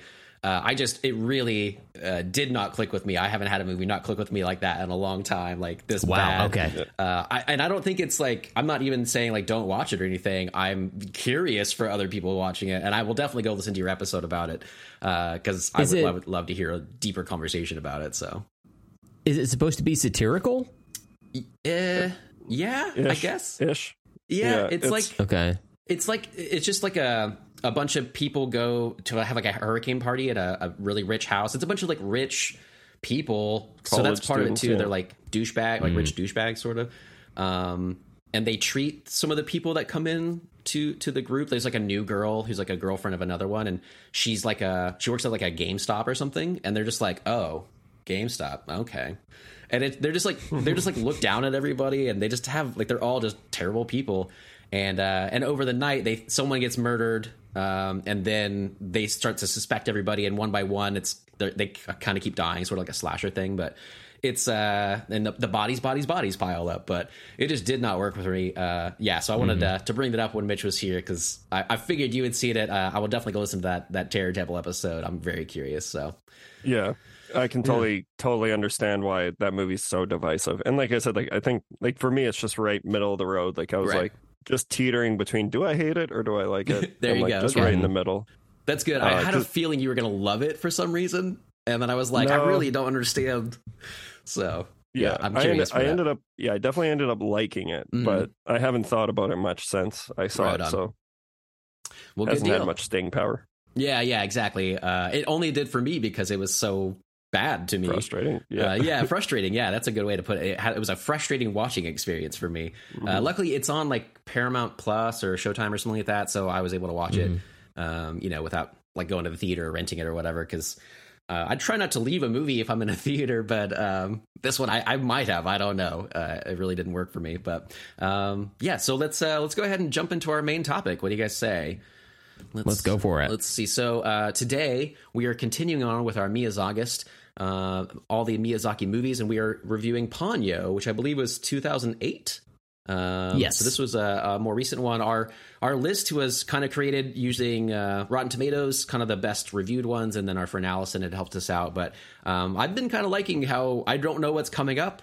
Uh, and and they all jump around in time, like we're not doing in any you know kind of chronological order from them being released. But um, yeah, so this one again, I didn't know much about. I did read the description before I watched it to help me because that was part of my issue with some of the other ones. Um, and uh, yeah, and it kind of uh, helped me kind of understand it better. And uh, I ended up really liking it. So I'm definitely excited to talk about this with you guys today. Uh, this will be a non spoiler section for, for 10 or 15 minutes, and then we can get into spoiler, spoiler territory. But uh, Mitch, I, I definitely wanted to get your, your, you said like you've been rewatching these movies, and I was glad to hear that and see that on Letterboxd. But uh, I'm curious of your history with the uh, Studio Ghibli movies and, and um, yeah, uh, the other ones we've mentioned, or whichever ones are your favorites, all that kind of stuff. So what do you got? Yeah, so like it was. I think well, let's look at here. It was when the Animatrix came out. Do you remember this? Like, I, Mhm. this is going somewhere. Um, okay. yeah, the movie, like the animated Animatrix movie, came out. And I remember I rented it and took it over to a friend's house when I was like, I had to have been like ten or eleven, and I was just like all hyped on it, and I'm like, it looks real, blah blah. blah. And then my one friend was like, Yo, we got to watch Princess Mononoke, and I was like, What the fuck did you just say to me? What, what were those words? that- those words that just came out of your mouth. And he showed me the cover. I'm like, there is no way I'm gonna watch this. This stuff's for babies.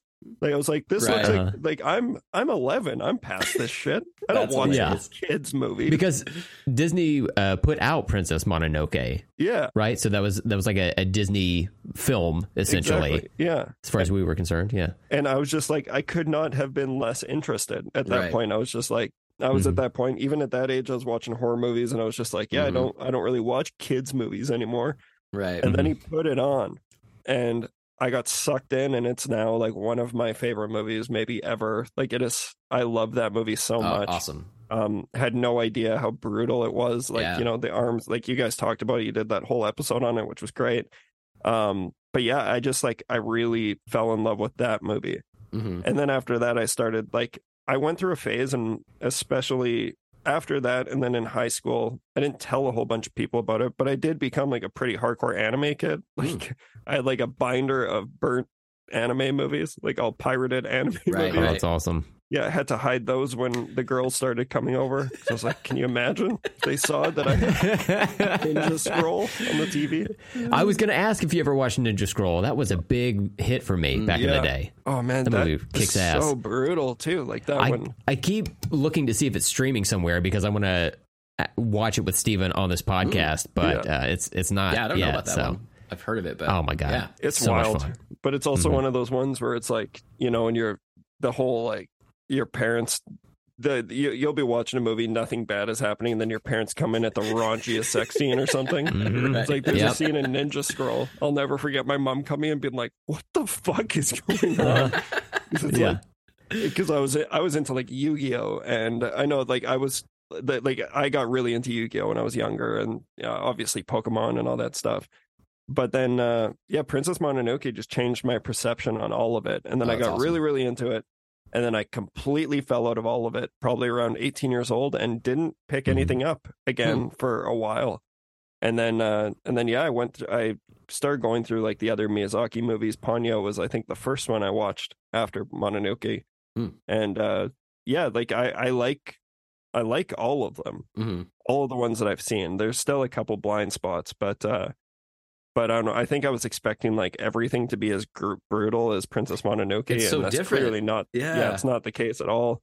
Uh, I will say, like, I I like them all, and I understand why everyone loves Spirited Away so much. But I'm much like you. Like, I think I like it definitely more than you did. hmm Um, but like Spirited, like Spirited Away is probably like the third or fourth favorite, and it's but it's still nowhere close to Mononoke for me.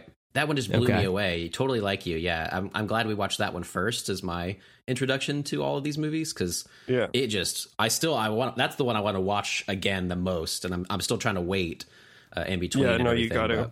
Yeah. Yeah, but then yeah, in terms of Ponyo, like you know, obviously it's now just become kind of a thing that I'm into water. I'm into Yeah. underwater stuff, Mhm. and uh, I love like there's the imagery in this movie is so beautiful. It's like so delightful Yeah. to look at, and uh, it's just an absolute marvel to take in. hmm Uh, how someone was doing this all by hand and everything. Like it's just you know they Mhm. they don't make them like they used to. Right. Yeah. It's, I don't it's know if that crazy. answered your question. No, absolutely. Yeah. your history. And I love how you kind of got into anime and all that. That's great. Mhm. um, some of the favorites. So, um, yeah, Ponyo for me, uh, this one I liked so much more than Spirited Away, and I, I really do want to revisit that one. I think it will grow on me, but um, this one, I, I I feel like after watching this one, what I got away from it, and and this story essentially is to to lay it out with non spoiler territory. There's a, a little boy named Sosuke who's uh, with his mom, and his dad is like a ship captain uh, off in the sea.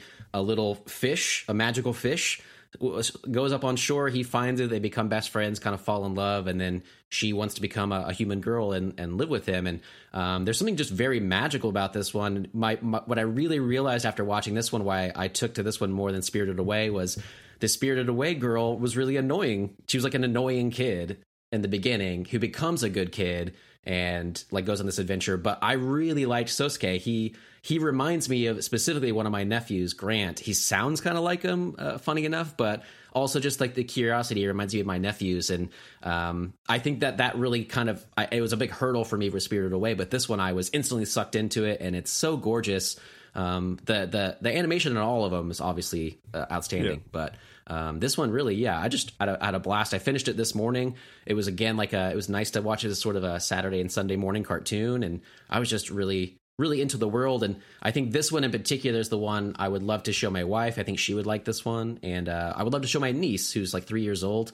I think that she would be into this one. Some of them I think might be too much for her, but this one has a simple story, and um, she loves The Little Mermaid, which is, is like a kind of taken Yeah. off that, that story. So she she might like this one too. I would love to show it to her eventually, but yeah. Mm-hmm. Britt, what about you? Uh, I like this one as well. You know, I like all of these movies have been uh, various levels of hits for me. Um, one of the biggest differentiators for Ponyo is that the art style, like you mentioned, Steven, is uh, more unique than some of the other Miyazaki movies. Um, I, I think all of his works are very like detailed and very. Um, you can feel the hand of the creator of those movies crafting those films. This movie's no different in that way, but I think the uh, lack of cel shading in this movie is a nice touch, and it uh, the the brighter pastel esque colors they use in the movie uh, kicks ass as well. My favorite thing is probably the backgrounds, which all appear to be made with like colored pencil or something like that. And then when you put the uncell shaded characters in front of those textured backgrounds, it's just like eye candy to me. Right. So I like that. My I guess my biggest complaint is like the character design of Ponyo when she's a fish. Like it doesn't look like anything to So you're me, not you know? you're not sexually attracted to Ponyo.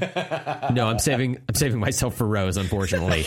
Uh, so Wait till uh, you nothing. see Totoro, my friend.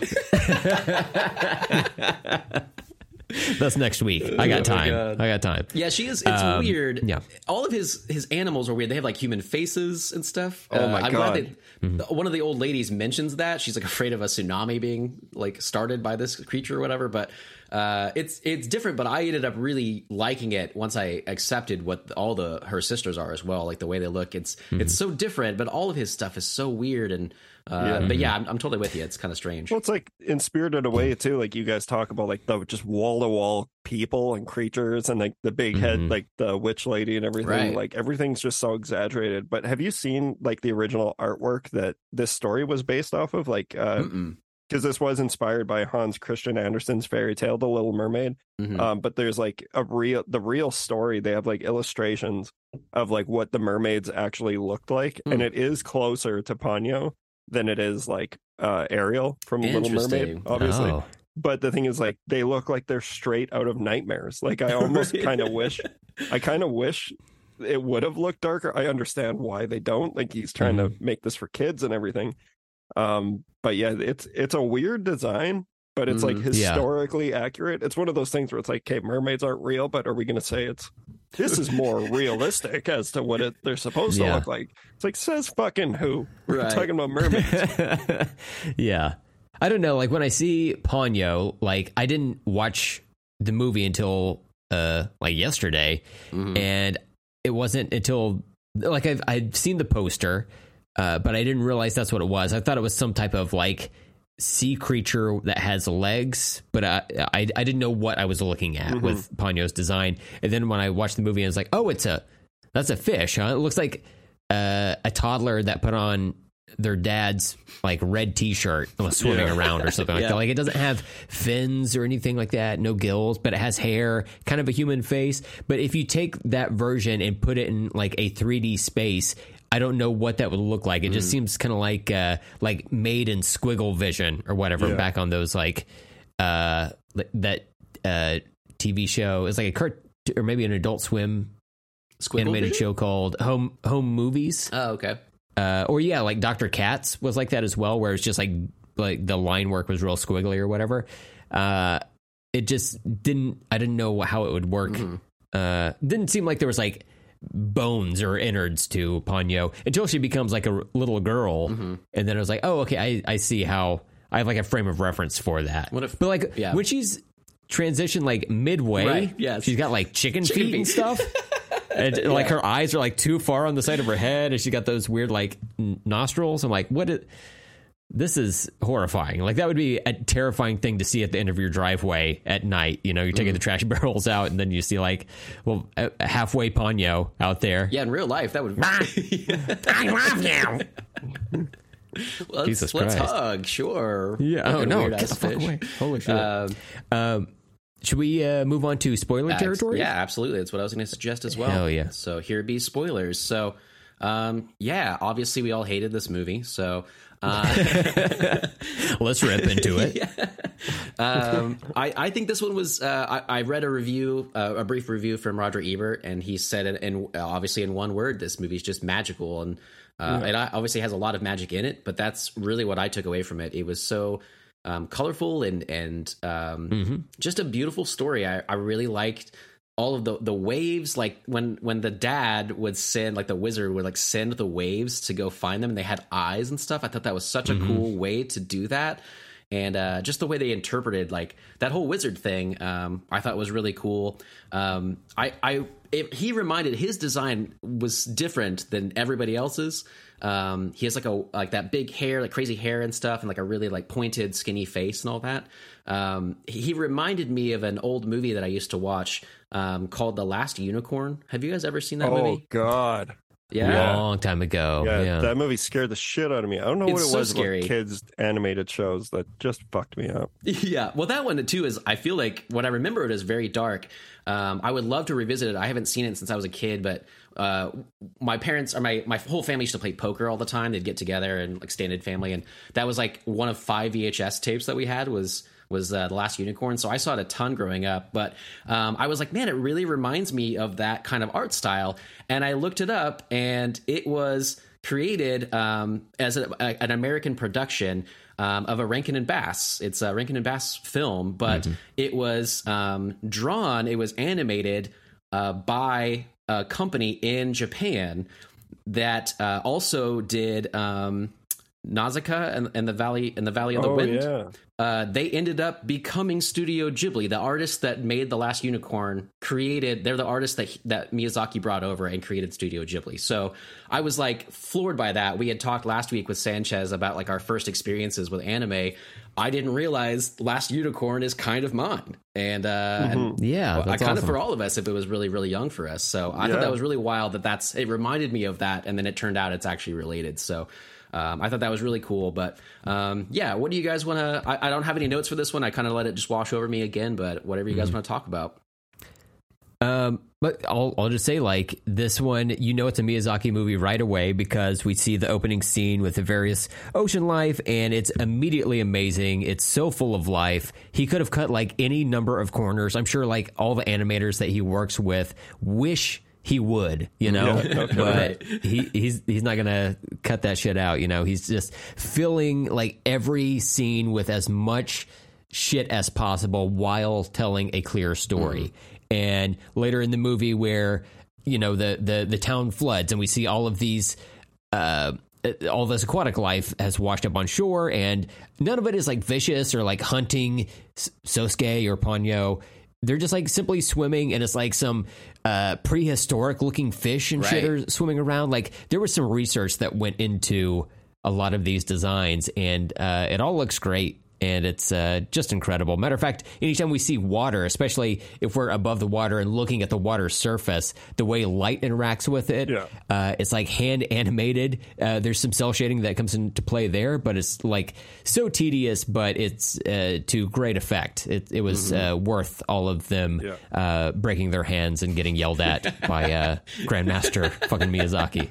Yeah, yeah, he's such a perfectionist, and you can just tell in every one of his movies. And like, this is easily like the most beautiful animated water I've ever seen. Right, And it's like, yeah, the entire movie is just so like so jaw droppingly gorgeous. And like, I, like you said, I love all of like the different wild, like the all the all the fish and the detail that they put into them. And watching Ponyo like dance on them and ride the waves like she's Aquaman. Oh, You know, maybe one day play her cards right.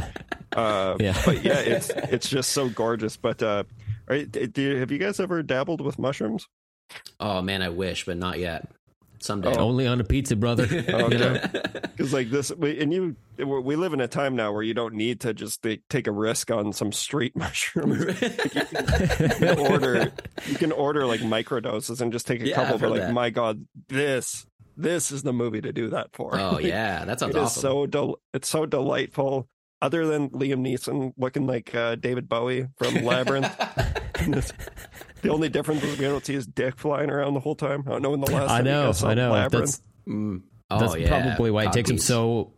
There's a little like fish that have to like prop him up and lift him up out of the water. You know, it, Yeah. it takes so many of them because they're weighed down. They're weighed down by the uh, heft of his dick. The you know, dangus. it's still like dragging. It's like an anchor. Yeah.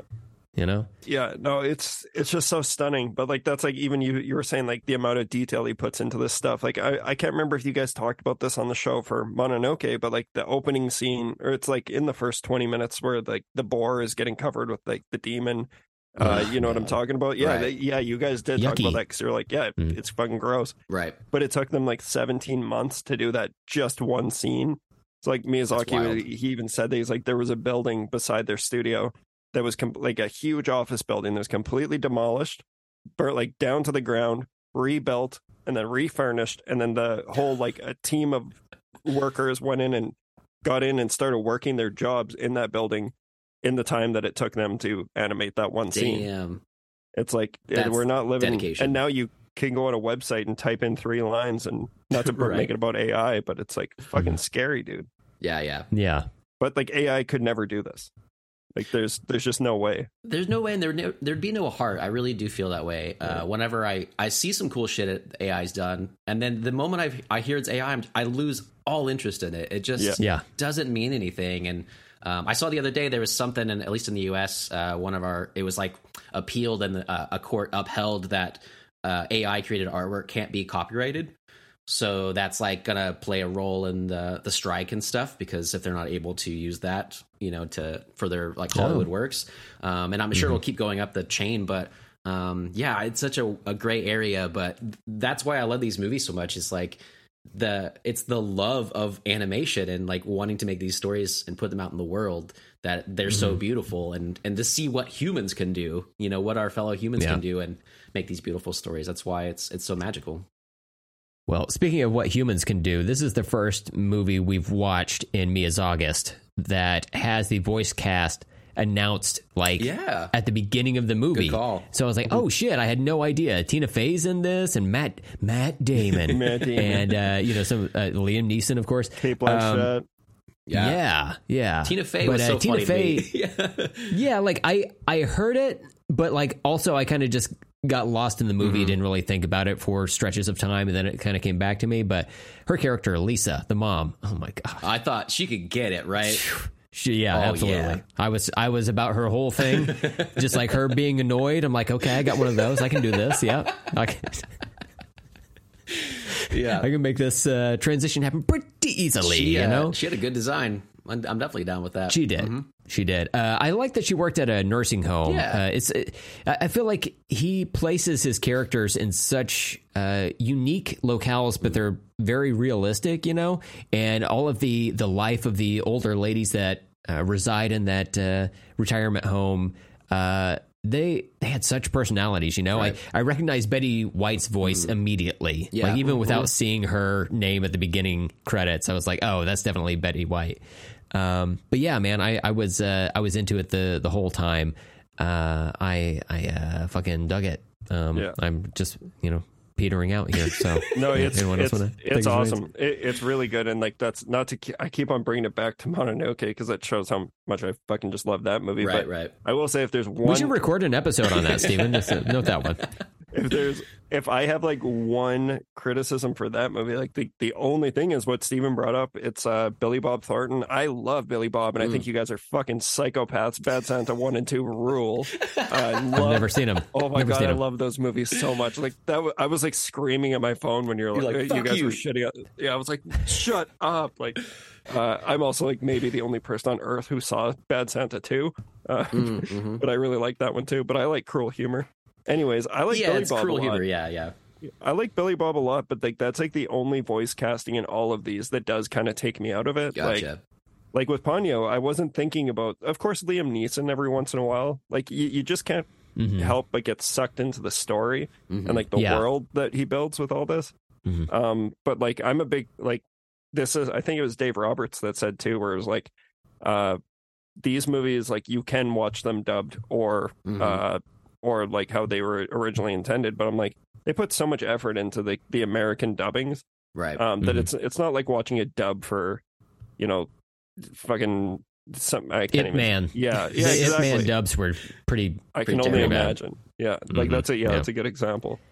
But like Yeah. the voice cast is so good in Ponyo across the board. Mhm. I was looking up for Yeah. the development because it, it's so interesting because it's like obviously it's Miyazaki's film and and they're like he's direct wrote it and directed it, but then it comes to America and then they have like a director. I think it was uh, John Lasseter. They said that like directed the American version, but it's essentially just like the voice, like or you know like the writing Yeah. of like the words. But um, one of the names that came up for writing the American version was uh, Melissa Mathison. I think she um, wrote or co-wrote E.T.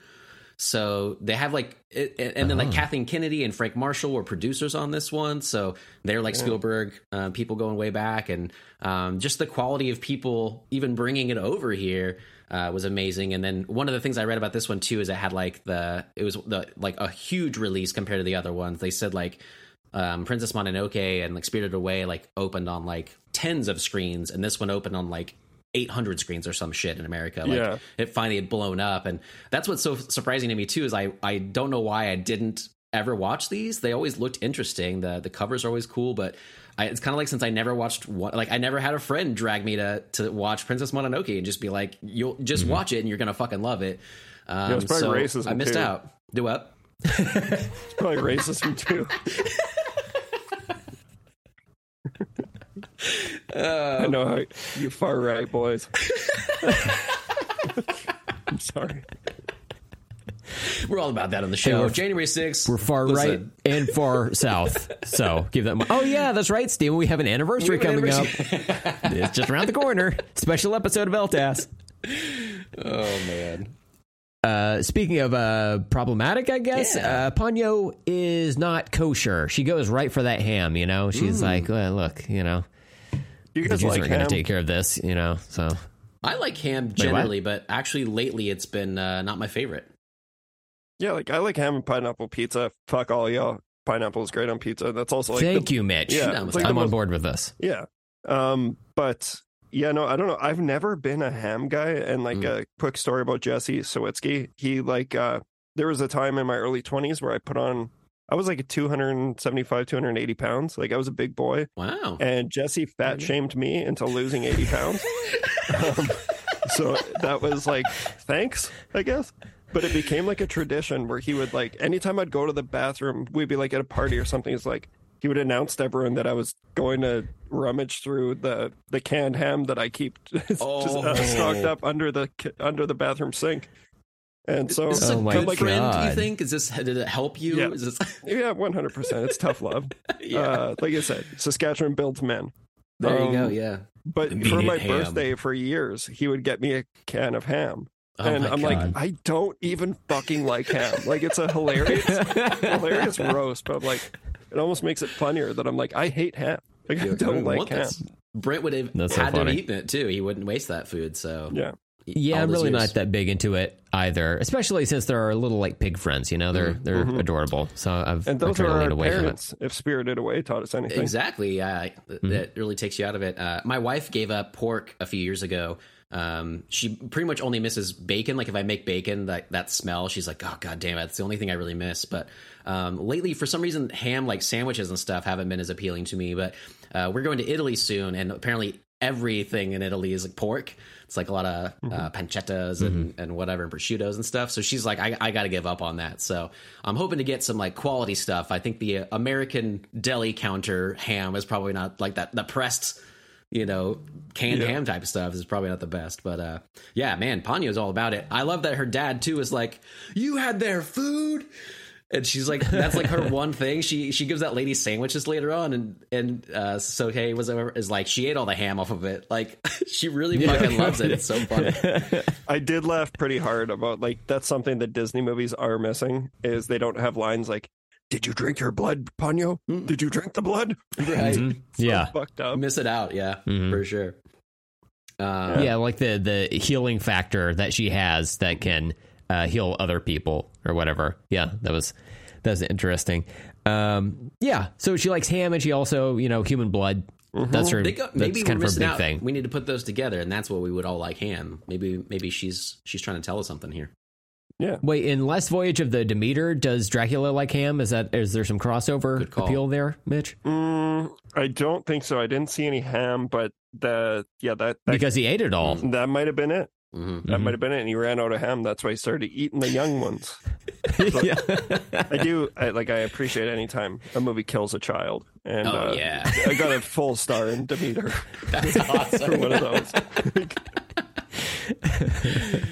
Big fan. Uh, well, going back to uh, to Ponyo, uh, why is her name Ponyo? It's just like a name that Sosuke came up with. Does it mean anything? I was kind of confused by that because her her actual name, uh, per the wizard, is Brunhilde, but he it just uh, doesn't doesn't work as well. Did well. you read the the wiki about this, the the wiki page for this one? Because they they explained No, why at hadn't. least Miyazaki came up with that. Um, they had talked about he had some ideas to make a, a, a movie like this. He visited a village um, for like a few months, I guess, and lived there and got to know the culture and the people. Um, a village like on the coast, like on a cliff like this. Um, and then he described Ponyo, like when he came up with that name, uh, at least according to this, it said that to him it was um, like an onomatopoeia for like soft squishy. So that's like what he thinks of for her.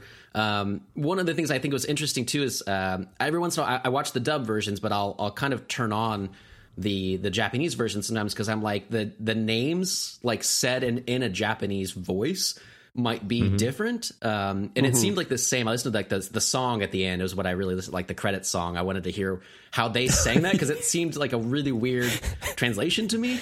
Uh, So like is it still Sasuke? Sasuke and Ponyo? Yeah, like it- that's it- what they sound like? it's it, it sounded pretty much like that to me um but i especially his name it doesn't doesn't look like sosuke to me it looks like sosuke and then i was so Mm-hmm. I, when they kept saying sosuke i was like are they just americanized but uh, as far as i understood like and heard it, it that's what it sounded like but i wonder like ponyo to me doesn't sound like an onomatopoeia for for a soft squishy thing but i'm like oh but and to him it does that's so interesting um to me it's just a name Mm-hmm. She kind of looks. She kind of looks soft and squishy. I can totally get that. Yeah, I just I, I like didn't that. think of it. You know, um, you know, I had to read about like why he came up with that. But uh, otherwise, Mm-hmm. Uh, I I I dug it. I I didn't know the title going into this again, like what this was supposed to be about. I didn't know that was going to be her Yeah. name. Uh, I I kept seeing water, and I was just like, it's a pond, yo. So that's. I just thought that's all it was. Oh my god! I did not piece that together. You're welcome. You're welcome. You're onto something. yeah, I think so. I think I think that's what it's supposed to be. So Yeah, yeah, and the whole movie is about environmentalism and lava, yada yada yada. Let's keep destroying the world.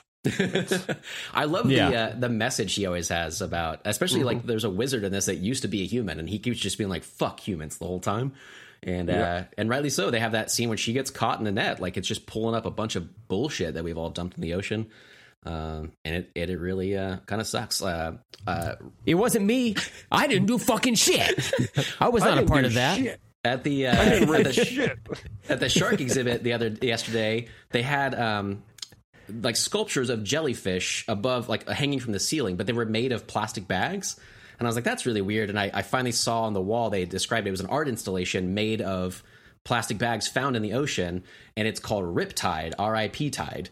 Um, which was Fucking. Wow. kind of eye opening, which is crazy. So we started talking about the uh, the trash island. Um, there's like a huge, huge trash island, in the, I think in the Pacific Ocean. Um, and we want to take care of it and stuff. But uh, my sister in law Sarah, big podcast Sarah, she uh, our CEO, she um, said that they she saw scientists the other day found like wildlife has started to grow there, like a coral, like they it's become like an ecosystem. So now we don't know what to do with it. It's like trash, no. but it's supporting Holy life. shit. And I'm just like, oh fuck, like that's not that's not the goal, you know. So yeah, So we're over here like worried about AI, but then we've got new life being created on trash. Right. Yeah, this is Holy all a shit. mirage. It's all a mirage to keep us focused on one thing while the trash monsters take over, there you go. They're Yeah. coming for us, man, Damn. for sure. keeping us It was a whole distracted. ploy. yeah, Fuck, I knew it. Speaking of monsters, uh, there's a little girl in this movie where Sosuke he has the little green bucket with Ponyo in it. He shows one of his classmates Ponyo, and the little girl says, "That's the most boring goldfish ever." It's like, bitch, he's got a she's got a human face. Yeah, You fucking idiot. wearing a dress, Are you stupid? sorta. Th- that is the moment. Like that would I would have to stop my life if I came across a fish with a human face like that. Wait, Do you remember what? that uh, that Dreamcast game Seaman? Do you ever Oh, have you ever seen boy, that? do I ever. Oddly enough, Um, I'm literally. I'm paying attention to the conversation, of course, but I have a Dreamcast game up on my computer right now, so like uh, YouTube, because I was searching up Ponyo and it ended up on a Dreamcast. There you go. That's awesome. Holy shit! What, what, In that game, there's a. Uh, it starts out as like a tadpole or, or like a little like caterpillar or something, and it it morphs yes into a fish with a human face. That's- if you saw that in the wild, fucked that would up. ruin the rest of your life. That Wow. would like you would not be able to recover from that. That's pretty that is amazing. the shit I was was talking wild. about. Like that's what they Yeah. originally like looked like. Um, Oh yeah, yeah, God. like the mermaids. Dreamcast, what a system! Yeah, Brent was all about was. that one. Yeah, you always talk about that. Yeah. yeah. What can I say? I back the losers. You know. No, you- Dreamcast is the new metal of video game consoles. Accurate. Accurate statement. Oh my god, that's amazing. It might as well just play rolling as you uh, power that bad boy on. You know. True. Yeah, that's that's fantastic. Just Yeah, it could have been nightmares. the soundtrack. Uh, let's see here. I'm trying to go through my notes. Um, is Ponyo a stalker? Oh yeah, That was kind of my Oh, yeah. thought as I was watching like, this. Right, oh, like yeah. she's she's very quick to say "I love you" Mm. to Sosuke, She's like very very early on. Mhm. That to a what? she's love bombing him. hmm okay, okay. It's, And, it's uh, only a there's, witch like, thing. her- yeah, he doesn't even like her. Maybe. her first her first words to him are "I love you," and then uh, eventually, as she gets swept back into the ocean, she turns human to re uh, bond with Sosuke, tracks him down. Mm-hmm. You know, runs on those waves that are actually like fish, but are actually waves or whatever on cars, or to like chase the car in a very like stalkerish fashion back to where he lives. Now that you mentioned You it, know? yeah, I can totally see that. I mean, like she literally floods his entire town just to go see him. Uh-huh. Some people like to be danger. If I can't have you, no one can. Uh, I wonder though. I uh, I do. I love that the whole idea. I, I a lot of these movies I don't understand all the time what's going on. Uh, they're so Mhm. again like magical and stuff. It's just kind of like you just have to go with it. But um, I liked like the the moon kept like crashing down, and then they have like the satellites Yeah. crashing. I thought that was such an interesting idea. Like her dad is trying to keep this balance. Um, and then you know she's like throwing things out of whack, but and it's all over you know the love for this boy. Um, yeah, it's kind of beautiful. Yeah, that's something about Miyazaki's work too. For like closing thoughts for me is uh I noticed that like I'm such a I'm just kind of trained to do that now at this point. I've always liked finding the deeper meanings behind the movies, and like Mhm. not, sometimes you don't need to do that. Uh, Mhm. you know, for the most part, filmmakers don't want you to think about that stuff. Like that's what makes it kind of subliminal. Right. Um, but with Miyazaki's work, I always find myself, especially in like Spirited Away, the first time I saw it, I was like spending so much time trying to be like, but what's he trying to say here? Like, what, Right. what what's the like underlying message here? Like with Ponyo, it's so black and white. It's environmentalism. Take care of the ocean, and the ocean will take care of you. Like that's like the Mhm. message. But Spirited Away, I was like so like lost, and I think that that affected the first viewing I that I watched it That's probably but the me thing too. is, you yeah. can you can also just turn your fucking brain off and look at the marvelous shit that's on the screen and just follow a wild fan- fantasy story. And uh, totally. yeah, that's what I really love about his work is you can do. But Ponyo's definitely the easiest one to access. I think. I think like out of Yeah, I all of that. them. Yeah, maybe that or like I know I don't think you guys are doing Kiki's delivery service, but that one's pretty like it's pretty simple to understand Mhm. that one. It's just I'm a fun, for one. delightful adventure. Yeah, that one looks really good. Um, this one, I, I heard Kiki got shut down because of Amazon, so Bezos, that motherfucker's man. at it again. Put her out of business. Yeah. Uh, if you style yourself to be Lex Luthor, mm, hmm are can you really be the hero of your own story? You know, yeah.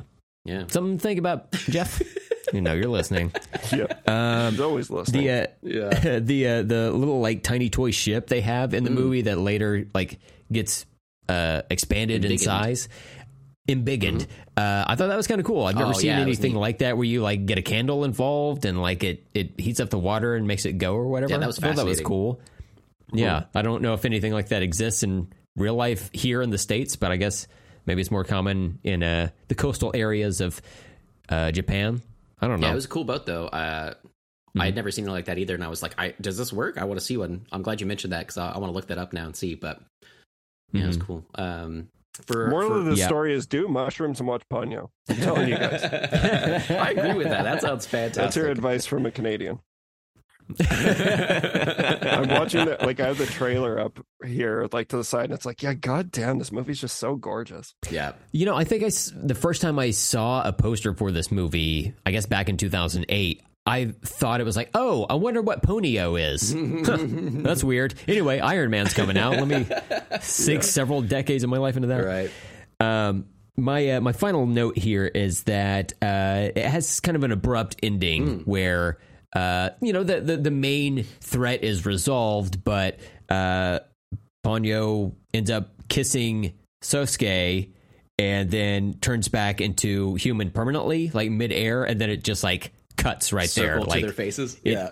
yeah, Yeah, yeah, yeah. That surprised me It's- too. It's mhm. You want Yeah. you want the sequel. You want to see what life on life on the shore looks like for Ponyo, don't you? Oh friend? yeah. Well, I my whole thought is like, are, do they just love each other as friends? Because it seems like it's romantic, but that's gross. Yeah. Because one, it's like kids, they- they're like they don't fucking know these fucking idiots. Yeah. That's why they're kids because all kids are idiots. We can all co-sign on that. And if you're a kid listening to this, Fuck you. sorry, Uncle Brent had to break it to you. Fuck you. You- you are suck. fucking stupid. Grow you know? up. Yeah. I didn't Why don't you go hop on the Demeter, take yourself for a little ride there? You know. I think the uh, the It'd be a sequel to shame if this. someone pushed you. Oh, I think the sequel to this would be, uh, you know, like like Pornhub is is just flooded with like God. stepsister porn. Where's this going, Steven? Steven, where's It's this going? Flooded with stepsister porn. His mom tells her mom, "I'm going to take care of her." They're going to grow up as siblings. they're they're living together. Oh no. So I, I think it's See- a general human love, and perhaps eventually could be romantic love.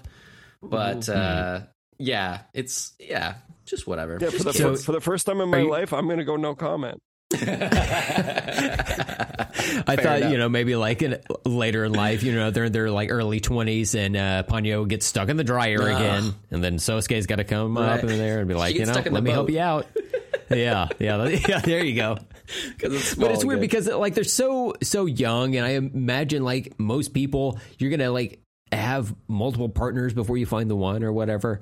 Uh, what if he didn't I- like I her? don't- like, yeah, like Later on. year two of them Yeah. like being together in the house, he's just gonna be like, oh, she's fucking annoying, Right. Or maybe she is that to him, and she wants to go out and live her life, you know. yeah, she misses the Hangs scene. out with Blue the dinosaur from Jurassic Oh World. yeah, that's a good. That's a sequel. That's what I want to see. Ponyo, Mm-hmm. the college years.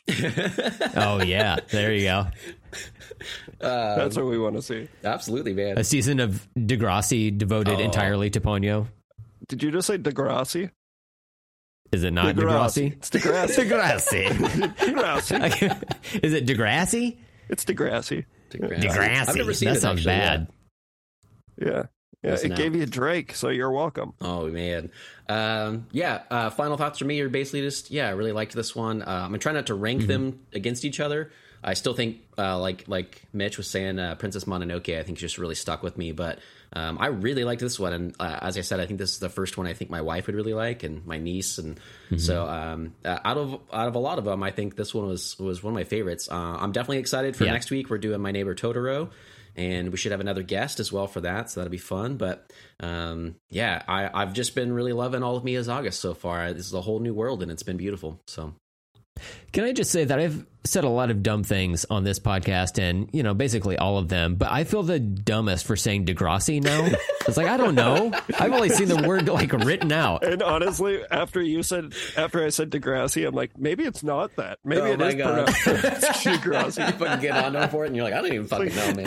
It does sound dumb. It's a it's a Italian Canadian co-production. I love it. Spaghetti. Uh, Spaghetti. well, uh, Mitch, do you want to you want to plug some of your other stuff you got going on? Uh, yeah, just if you want to see our film, The Druid's Hand, it's on YouTube. You can just search it up. It's on the Awesome. Screamfest YouTube channel. You can watch the whole thing there. It's a real feel good flick.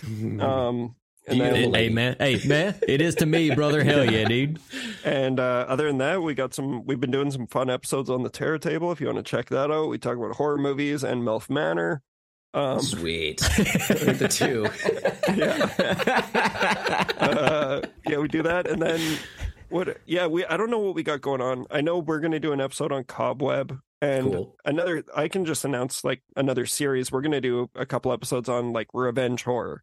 Oh, okay. Um, awesome. So that's gonna be the Oh, next okay. series. So like I'm talking like I wanted to use this as an excuse to talk about the crow. Like we've never talked about the crow on the podcast. awesome. there you go. That'd be a fun one. Um, Mhm. so yeah, we got that going on. And Sweet. other than that, you can follow me on Instagram. That's where I'm most active. I don't really use anything else. Cool. Awesome. Well, yeah, Yeah. it's always a blast having you on, man. And uh, your podcast is great. That that short film is great. So definitely go check out those things. And uh, thank you for for being here. I'm I'm Yeah. kind of sad now we didn't have you on for Princess Mononoke, but uh, Oh, this was a, this was a blast too. There's no way you could have known that I was like a big fan know, of that one. Like I never, I never get to really talk about the stuff. But uh, Right. yeah, I've been enjoying your guys' whole series. Oh, that's It's, great, uh, man. you've- It's been solid all the way through. So I'm looking forward to hearing the conversation on Totoro. Sweet. And uh, thank you for inviting me. It's always a blast. You guys are some of my favorite people to talk Aw. to as well. So Thank you, dude. uh, it's always you guys are like one of the only people that can get me up uh, at 8 a.m. on a Sunday. We appreciate your efforts, Absolutely, Mitch. man. Yeah, then working with us. Yeah. I just like that. I'm like, well, this is a good way to tell that you guys aren't alcoholics because you guys get up this early in the morning. And Uh, like, No, we're just like acclimated enough to where we're like, oh, we just we've been Right. alcoholics for such a long time. Oh, and we're yeah. recording in the mornings. It's just super part of the hungover schedule, morning. you know. really? yeah. Oh my god! I just funny. powered through it. I had uh, I had my McDonald's breakfast. That that's my. I did hangover the same cure. thing. Yay! What'd you get? Uh, I got the bacon English muffin. The hash browns, man, McDonald's hash browns are my favorite. Oh my god! It's Uh, Oh, okay. I thought you were going to poo poo Yeah, them. yeah. no, oh, yeah, no, they're, I they're love great. those motherfuckers. Oh, I love that man, man. Bonding yeah, got my Yeah. got an iced coffee, and uh, I always gamble it with a breakfast burrito. Oh yeah. I love them. Yeah, they're I good. They're good, but Yeah. sometimes they're bad. Sometimes, uh, sometimes they, they can be bad or a little bit too much, and you get some slop in your belly. Mm. You know, You get a real slop in your belly. You get that rangus. You guys know rangus? no. Hot, hot brown rain that comes out of your belly. And you get a real slop in your belly. Oh, my oh, What a God. perfect You guys gotta watch- enjoy your breakfast. Yeah, that's you guys got to watch Dr. Steve Brule. Have you ever mm. seen Steve Brule? Okay, I'm going to put this in the chat. We, you guys can watch it afterwards. but- All right, sounds good, man. Uh, well, it was a blast having you on. Um, as usual, if anybody wants to contact us about these movies or anything else, the info is in the show notes. You can rate and review us on your favorite podcast apps. Uh, five stars is always appreciated, and please tell your friends so more people can find us. Definitely come back next week as we finish out Mia's August with My Neighbor Totoro, and uh, we're really looking forward to uh, to watching that. And then after that, I'm going to keep going. I'm not sure which ones I'm going to watch after, but uh, I'm definitely excited for Kiki Delivery Service and a bunch of them. So they they all sound pretty great. So uh, anything else uh, for you, Brent? Yes, I was just going to say, Steven, your episode on the nudist colony Oh, yeah. came out. It's episode 31.5. I, I edited it like a month and a half ago. So I don't can, it? if it wasn't for the notes I took as we were talking, Right. I would have forgotten entirely what we discussed. Uh, but it was a fun conversation. Oh, So a listeners blast. of this show, go check that out. Uh, it was fun. Steven uh, admits that he was a former band member of Korn, and uh, it all just kind of Mm-hmm. Goes know. from there. Surprise, Don't worry. surprise. we do have fun with religion on there as well. So, you know, Yeah, all the enjoy. right things we always talk about. Yeah, so definitely check that out, and uh, yeah, come back next week for My Neighbor Totoro. Can we say Yeah. that uh, I, I'm going to be on the next episode of Nudist Colony? I didn't know. What, yeah, well? if you wanted yeah. to say that as well, Yeah, go for it. If you want to, Brent. Like we're we're talking Woodstock '99 later today. Oh my god! Yes, okay. yeah. I'm excited the, for the that. train wreck documentary. I Yeah. I stayed up into the wee hours of the morning last night. Uh, also, a little, a little drinking, you know, for Papa. You know, we got to do what we got to do. And uh, uh, yeah, it was truly a train wreck. I had no idea. Like I, I know from my memory of just living during that time You that it was a mess. This was a first But- time watch. Re- okay, sorry, we got to talk about that. Yeah. The other podcast. But, Let's just keep it going. Get Ross on the line, man. Let's do this. Ready? Let's do it. Let's do it. yeah, I look forward to that as But well, yeah. Mm-hmm. man. Yeah, I think that'll be a blast to hear you guys. Uh, I loved the episode that you uh, you guys were on the terror table, so um, that was we fun get to yeah we get uh, a lot of people like uh, whenever they talk about the show to me they bring that one up. Lately. Oh, buddy. It's like the the episode of Ross and Brent came on for House on Haunted Oh. or, or fucking Dracula, Dracula whatever 2000. 2000. Yeah. Queen of That the was a Dance. fun. ep- Yeah, that was yeah, a yeah. fun Mhm. episode. That was an awesome Yeah, no, it's gonna be Yeah. yeah, cool. Well, yeah, yeah. definitely check that out. Uh, um, all the podcasts are, are awesome here, so uh, definitely check them all out. And uh, come back next week for My Neighbor Totoro. And until next time, I'm Steven, I'm Brent. And I'm Mitch. and let's talk later.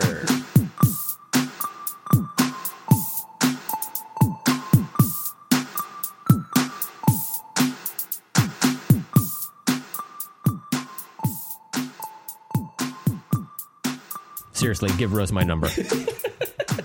She's not real, man. you don't know that. How dare you? He's he's right there. All right. I just think it's Mitch the whole time. All right, so let's record on three. One, two, three, record. But- Excellent. Oh, I thought I was supposed to say something at the same time. we'll get there. We'll get there. No, just burping into the microphone works, actually. That's perfect. Totally cool. Uh, Mitch, uh, we've mentioned it before, Steven and I, uh, on air and off. You are one of our favorite people on the world. And uh, one thing that I love about you is on your podcast, The Terror Table, you often bring up that you are the child of divorce, much like myself. And I wanted to run this by you. So, uh, as was were you very young when your parents divorced? Nine years I can't old. remember. Nine years Nine old. years old. It was 1999. The weather was cool. I was watching She's All That. And uh, my, my dad decided to come into the room and tell me that my parents didn't love each other anymore. It was during the beach, beach scene with Freddie Prinze Jr. And he Matthew walks in there and, and he asks what you're watching, and you're like, "She's all that," and I say, or He's your like, dad "Again?" says, "I I got to tell you, son, she is not all that," and uh, that brings me to my next point. Yeah. Wow, she's all that really. Uh, so, uh, do you feel Cements some it. sort of way about that movie now? Oh, big time. And Yeah. uh, especially knowing, did you guys know that M Night Shyamalan like rewrote that script? Like a What lot the of people fuck? don't. Yeah, like he did like the Stuart Little movie, like the first live action one. Weird. Um, Oh, but wow. apparently, yeah, he was hired. It like just came out a couple of years ago that he was hired to like punch up the sheets, all that script, and I'm like, Oh that God. is that explains the twist where you know she when she doesn't have the ponytail anymore, Oh, she's yeah. now hot. It's like, it's an M. Night Whoa. Shyamalan twist this whole time. We just didn't know it. Wow. Damn. yeah, no, yeah. My grandma took me out of school to see that movie in the theater, so that wasn't the first time I saw that movie. Wow. Okay. My grandma used to come to town and like take me out of school to take me to movies, That's awesome. and so Mhm. like I saw like The Waterboy with her, which was pretty good. And Did then, yeah, she she's like all that? that. Uh, I think she pretended she did, yeah. but she definitely didn't. I'm trying to remember. There was one movie that we saw together that she was just appalled. Uh, I can't remember. Uh, yeah, opening up a can of worms. Like, yeah, That's pretty awesome, though. Uh, I, my grandmother never took me out of school to go see a movie, but that seems pretty amazing. Especially your for the grandma's Waterboy. got to ship up or ship out. That's what I'm saying. Listen, Granny, my my buddy's grandma's way cooler than yours, man. Yeah. She's she like comes Look, to pick me uh, up now as an adult. Are you trying to tell me? work. Are you getting a divorce, Brent? No, no, no, no, no. Uh, real quick, speaking of grandmas and ships, uh, my grandmother took me to a viewing of Amistad back in the day. it was like a summer watch. it was during the day. so different. And uh, Like, yeah, it Brent. was, See, this is how white people ch- fix everything. look, Brent. This is a valuable lesson to learn. yeah. oh my god. Oh boy. Um, but no, no, no. I, I bring it up because I am astonished anytime I meet a new person my age whose parents are still together. Like Steven's parents, Yep. still together, Fucking as far as I'm weirdos. aware. I, I put in a call, but we'll see. We'll see how that goes. Uh, so I wondered if you have that same reaction. It seems so weird to me. Like my default is, oh, here's this new person. I wonder what trauma they went through as a youngster. Because I, my parents divorced when I was like 6 So uh, yeah, I, it's just like baked into me. Oh yeah, every marriage is problematic and is headed for a landfill. It's an outdated construct, you guys. I'm trying to tell you. That's why I'm single as ever over here, baby. uh, no, I'm. Re- I really hope your guys' marriages work out. That's You're like I'm not rooting against you or anything. yeah. right. But Right. Yeah, no, it is weird. Um, I know a couple people and uh, whose parents are still together, and I'm always flabbergasted. I'm like, congrats! Like your parents Right. are just suffering together. They're just like, well, it's just may as well. It's always the Catholic guilt too. Like Mm. a Oh, lot yeah? of the, a lot of the ones that I know who are still Right, together, right. it's like, They're well, not allowed. Yeah. yeah, not allowing themselves. Yeah, I, I, there are times my parents will bicker for like months on end, and I and I feel like maybe they'd be happier. But uh, I think my wife even showed me like a some clip the other day of some really fucking old people, like in their nineties, some couple, and they were like, "Why didn't you just divorce them?" Because they were really like getting into it, and she was like, "I I don't have time to train another one. Like I spent forty years on this fucker. I'm not Start giving it all up now." over? You know, Right. like, Yeah. At a certain point, I think you're just like, well, you know, it's cool. yeah. You just gotta accept accept misery. That's what life is all about. That's what life's all about. Yeah. Yeah, exactly. You know, I was thinking about this um, because Mitch, I knew you had a movie that was associated with that. I couldn't remember which one, but I was thinking back. I remember a, a point where arguments in my home were so intense. We had this little like it was like a, a wooden magazine. Uh, rack in our trailer that we lived in. Not to brag, I've lived in a few trailers in my time, and uh, I remember looking down, and there were like I don't know, a couple of magazines and newspaper, and then a VHS tape of ET. And Steven and I recently rewatched that for this podcast a, a few months back. And I was like, how come I haven't had this in the rotation throughout the years? And I think there's some like deep seated shit in my psyche Whoa, where yeah. it's like ET equals bad time uh, relationship stuff. It's a uh, divorce to me. movie too. It It is. is, A, it's a yeah. divorce movie, and it has like the most upsetting scene of all time, maybe. Like with Which one? ET just all like you know gibbled up in the in the fucking dirt when he's dying, Yeah. and Elliott's like ET. Oh god, it's so heartbreaking. It is, Like, yeah, I've seen that especially movie a a hundred times, and I yeah. Mhm. But yeah, it's a divorce movie. Men, divorce movies were huge in the '90s. So I guess you Mm, would have been yeah. that would have happened in like the '80s. But uh, right. Yeah, like Mrs. Doubtfire. Um, Oh yeah, man. That was they had some ti- fucking. They get into it in that movie. It's dark. Their fight Yep. is like, ugh, freaks me yeah. out. So I don't know. Like, did your dad ever maybe think about cross the you know dressing up as an old woman to try and save your family? Brents? Wow, I didn't. You I didn't think think about about that. Let me ask my uh, my maid Sylvester and see what uh, what he says. What if you had a, a maid for all of these years, and it's like you didn't know as your dad, but he's really been around you this whole time? Wow, Yeah, that'd be quite amazing. yeah. What do you think of my new skirt? I'm a strong woman. Man, that's a good role too. That makeup, it's fucking fucking Mm-hmm. phenomenal. Still holds up. I feel. That was intense. Yeah, like where the uh, the dump truck or whatever rolls over Yeah. it in the street, and it's still like kind of hangs in there. It's fucked up, but it's not as fucked up as it probably would have been in real life. You know? They It should have just looks finished like the movie that way. Leatherface. Yeah, Leatherface fucking. A. That was like the anniversary the other day. That, that's a unknown There's too sequel. much fucking shit on me. Oh my God. I tried to Shout watch out to- that that remake, that new one. By the way, I I'm in the middle of Oh. it. I What? I haven't finished it. The Netflix one? Yeah, I guess so. Yeah, the new uh, Remake of- Okay. The Texas Chainsaw. D- That's Oh, okay. I was like, Mrs. Doubtfire. It was a prequel to both. like, what a weird play to remake Oh Mrs. God. Doubtfire in 2023. yeah, I mean uh, a little different now. Uh, I know that that new Texas Chainsaw that's like about gentrification, basically. And I was just like, I don't, I don't get it. I don't understand this. Yeah, I couldn't couldn't make it through so not far. great. Yeah, I thought it was all right. Yeah, like Yeah. there's I'm moments just cool like, with whatever.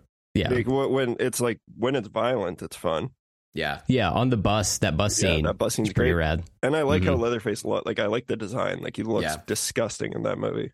It's just the Yeah. story, I guess. Like it doesn't it doesn't feel Leatherface. Like it doesn't feel like them in uh, Yeah, a weird way. it just feels very much like you know someone copying off the homework of Halloween. The Right, Halloween right. and they're like, yeah, Leatherface, he's uh, he's Michael, right? It's all Yeah. the same. Yeah. and they just bring Sally back just to fucking destroy her. Spoilers for that, Yeah. Oh, that's all Oh, right. yeah. I don't know where I've. I, it's been like a month since I- was in the Oh, middle okay. of it. I don't even know. I don't remember much of it anymore. I, the bus scene you guys mentioned, I'm not sure if I've made it to that yet. Uh, but That's I'll- the one where uh, the watch kid the violence. he holds up a phone to Leatherface and says that he'll be canceled if he takes another step. Oh and then. Leatherface pulls out the chainsaw and just murks them. Okay, Uh-huh. that's pretty nice. I'll watch that. But but Leatherface did get canceled as well. He did, So yeah. that's that's the price you pay, you know. Right. Rest in, In peace. this day and age, yeah. you got to go. It's it's because he used a gas Exactly. gas it's terrible for the environment. chainsaw. Yeah, you need it electric now. You gotta you gotta change that. That Leatherface learned nothing from Yeah. Ponyo. Right. Yeah, exactly. I think watched in the next uh, Texas Chainsaw sequel, he's actually got a battery pack chainsaw. Oh, yeah, but good. like mid murder, he has to change the packs out, and it sucks. Like he's just sitting there. Yeah. He's like, he's got to plug it into a wall, and then he's like, he goes to Europe, like, and he doesn't have the right like Yeah. doesn't have the right like plug in, Right. so he has to go to a store buy an adapter. He they don't accept American money. It's Oh, got it's a a whole whole exchange rate thing. Yeah, Leatherface abroad. That sounds kind of nice. Yes, yeah. Some Let He does that thing where he, he steps off of a double decker bus into the heart of London, and then he spins around one way, the camera spins around the other, his arms wide open, you know? Oh man, I've always wanted that. Like that's what I want from another Texas Chainsaw Massacre is start using like a chainsaw realistically. Like you know those Ooh. things can't like they get j- caught up on shit. Oh. So imagine like oh, cutting yeah. through someone's neck and it's just like it'll just keeps getting jammed and he's trying to pull pull the, Right, the yeah. cord. I thought you meant and he was going. actually using it for wood. Like he's just like, I'm not Yeah, here to but- oh, murder. that would- yeah, exactly. I'm just a lumberjack. It's fine. Yeah, Right, yeah. I just He used for to be this- Paul Bunyan. Yeah. they they do that in the. I think didn't we talk about it on an episode of Slumber Party Massacre? Did I can't remember if we did or if you guys you guys like saw the remake, right? Yeah, yeah. I feel did, yeah. We did. Mhm. I don't know. Yeah, I, maybe forget I heard everything. you guys talking about it, and I know we talked about it a lot. But Mhm. like, there's a that the driller killer in that movie. Right. There's so many funny moments where he's like, the cord runs out of slack. He's got to go right. plug it in. I would like to because if you used a battery powered chainsaw of some sort, it would be like quieter. So like the sound design of the Mhm. movie would be totally different. Like you couldn't hear him coming around the corner as well. It'd just be like nee, nee, nee, nee, nee, nee, nee, Oh. instead of like He's got a It would not be as silencer on it. yeah Yeah, yeah, that wouldn't be as menacing. yeah a Sounds little like a little, little lawnmower. Yeah, yeah. A Stewart Little lawnmower. That's what it would be. Mhm. written All by right. M. Night Shyamalan. That's right. Yeah. Yeah. The, the scariest possible. His his uh, original name was M. Day Shyamalan, but he's like, mm, not scary enough. Mm, yeah, you M, can change it up. M. Night. There we go. hmm Did we have a sync word that came out of that? I uh, yeah. I don't know. Hmm. Electric chainsaw. Much like a chainsaw blade, I feel like our, our tires are spinning here. hmm So, uh, how about chainsaw divorce? How about that? We'll just bring Oh. everything in. It's a good title Sounds too. good. Let's do it. All right. Chainsaw divorce to sync. Oh, oh, wait. Hold on. Why? Oh, my God. Brent. I think my audio track stopped. when When did it fucking stop? Uh, at 11, 12? Wait, hold up. Oh, that's been a while. Oh, it's like Oh, 30, 30 seconds. What kind of rookie establishment is this? Listen, I know. Hold up. This is Old. this is only our 317th 17th. episode. Yeah. So by 600, we're really going to get it down. Don't worry, guys. You're close. Yeah. Halfway there. Well, that's all right. We've got the uh the Zoom recording is still going. Is that right? Yeah. Oh, fucking A. All right. Well, Did you want to just start yours and then try to match yeah, it you could best you restart can? it. yeah. Yeah. Here, let me uh move over to this dumb fucking thing. Piece of shit.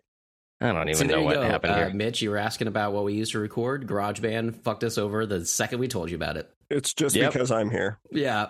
It happens, there's man. something about technology is always fighting back against me. Man. There so we go. rude. All right. Good Back on goddamn. Okay, so I've got that uh, got that going. Evidently, so all right. So ch- chainsaw divorce on three. This is gonna be great. That doesn't suck all the air out of the room. All right. So chainsaw divorce to sync on three.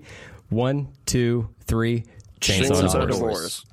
All right. Excellent. Rolls off the tongue. Oh, yeah. It's super Absolutely goddamn lootly. How about if I say a word and you guess what it means? Let's try that game. Dangus. Vegas. Vegas no, is a city. Dangus. Dangus. I'm not sure what Dangus means. Dangus means you're front naughty on a man or boy, where your milk comes out of your dangus. Mm-hmm. That's one point for me. One point. Next word, rangus. I don't have any idea what Rangus it means when you make hot rain out of your bottom. Oh. If you get a real slop in your belly, then you make hot brown rain. Mm-hmm. Yeah, whoa. Is that similar to diarrhea? Two points for me. L P A S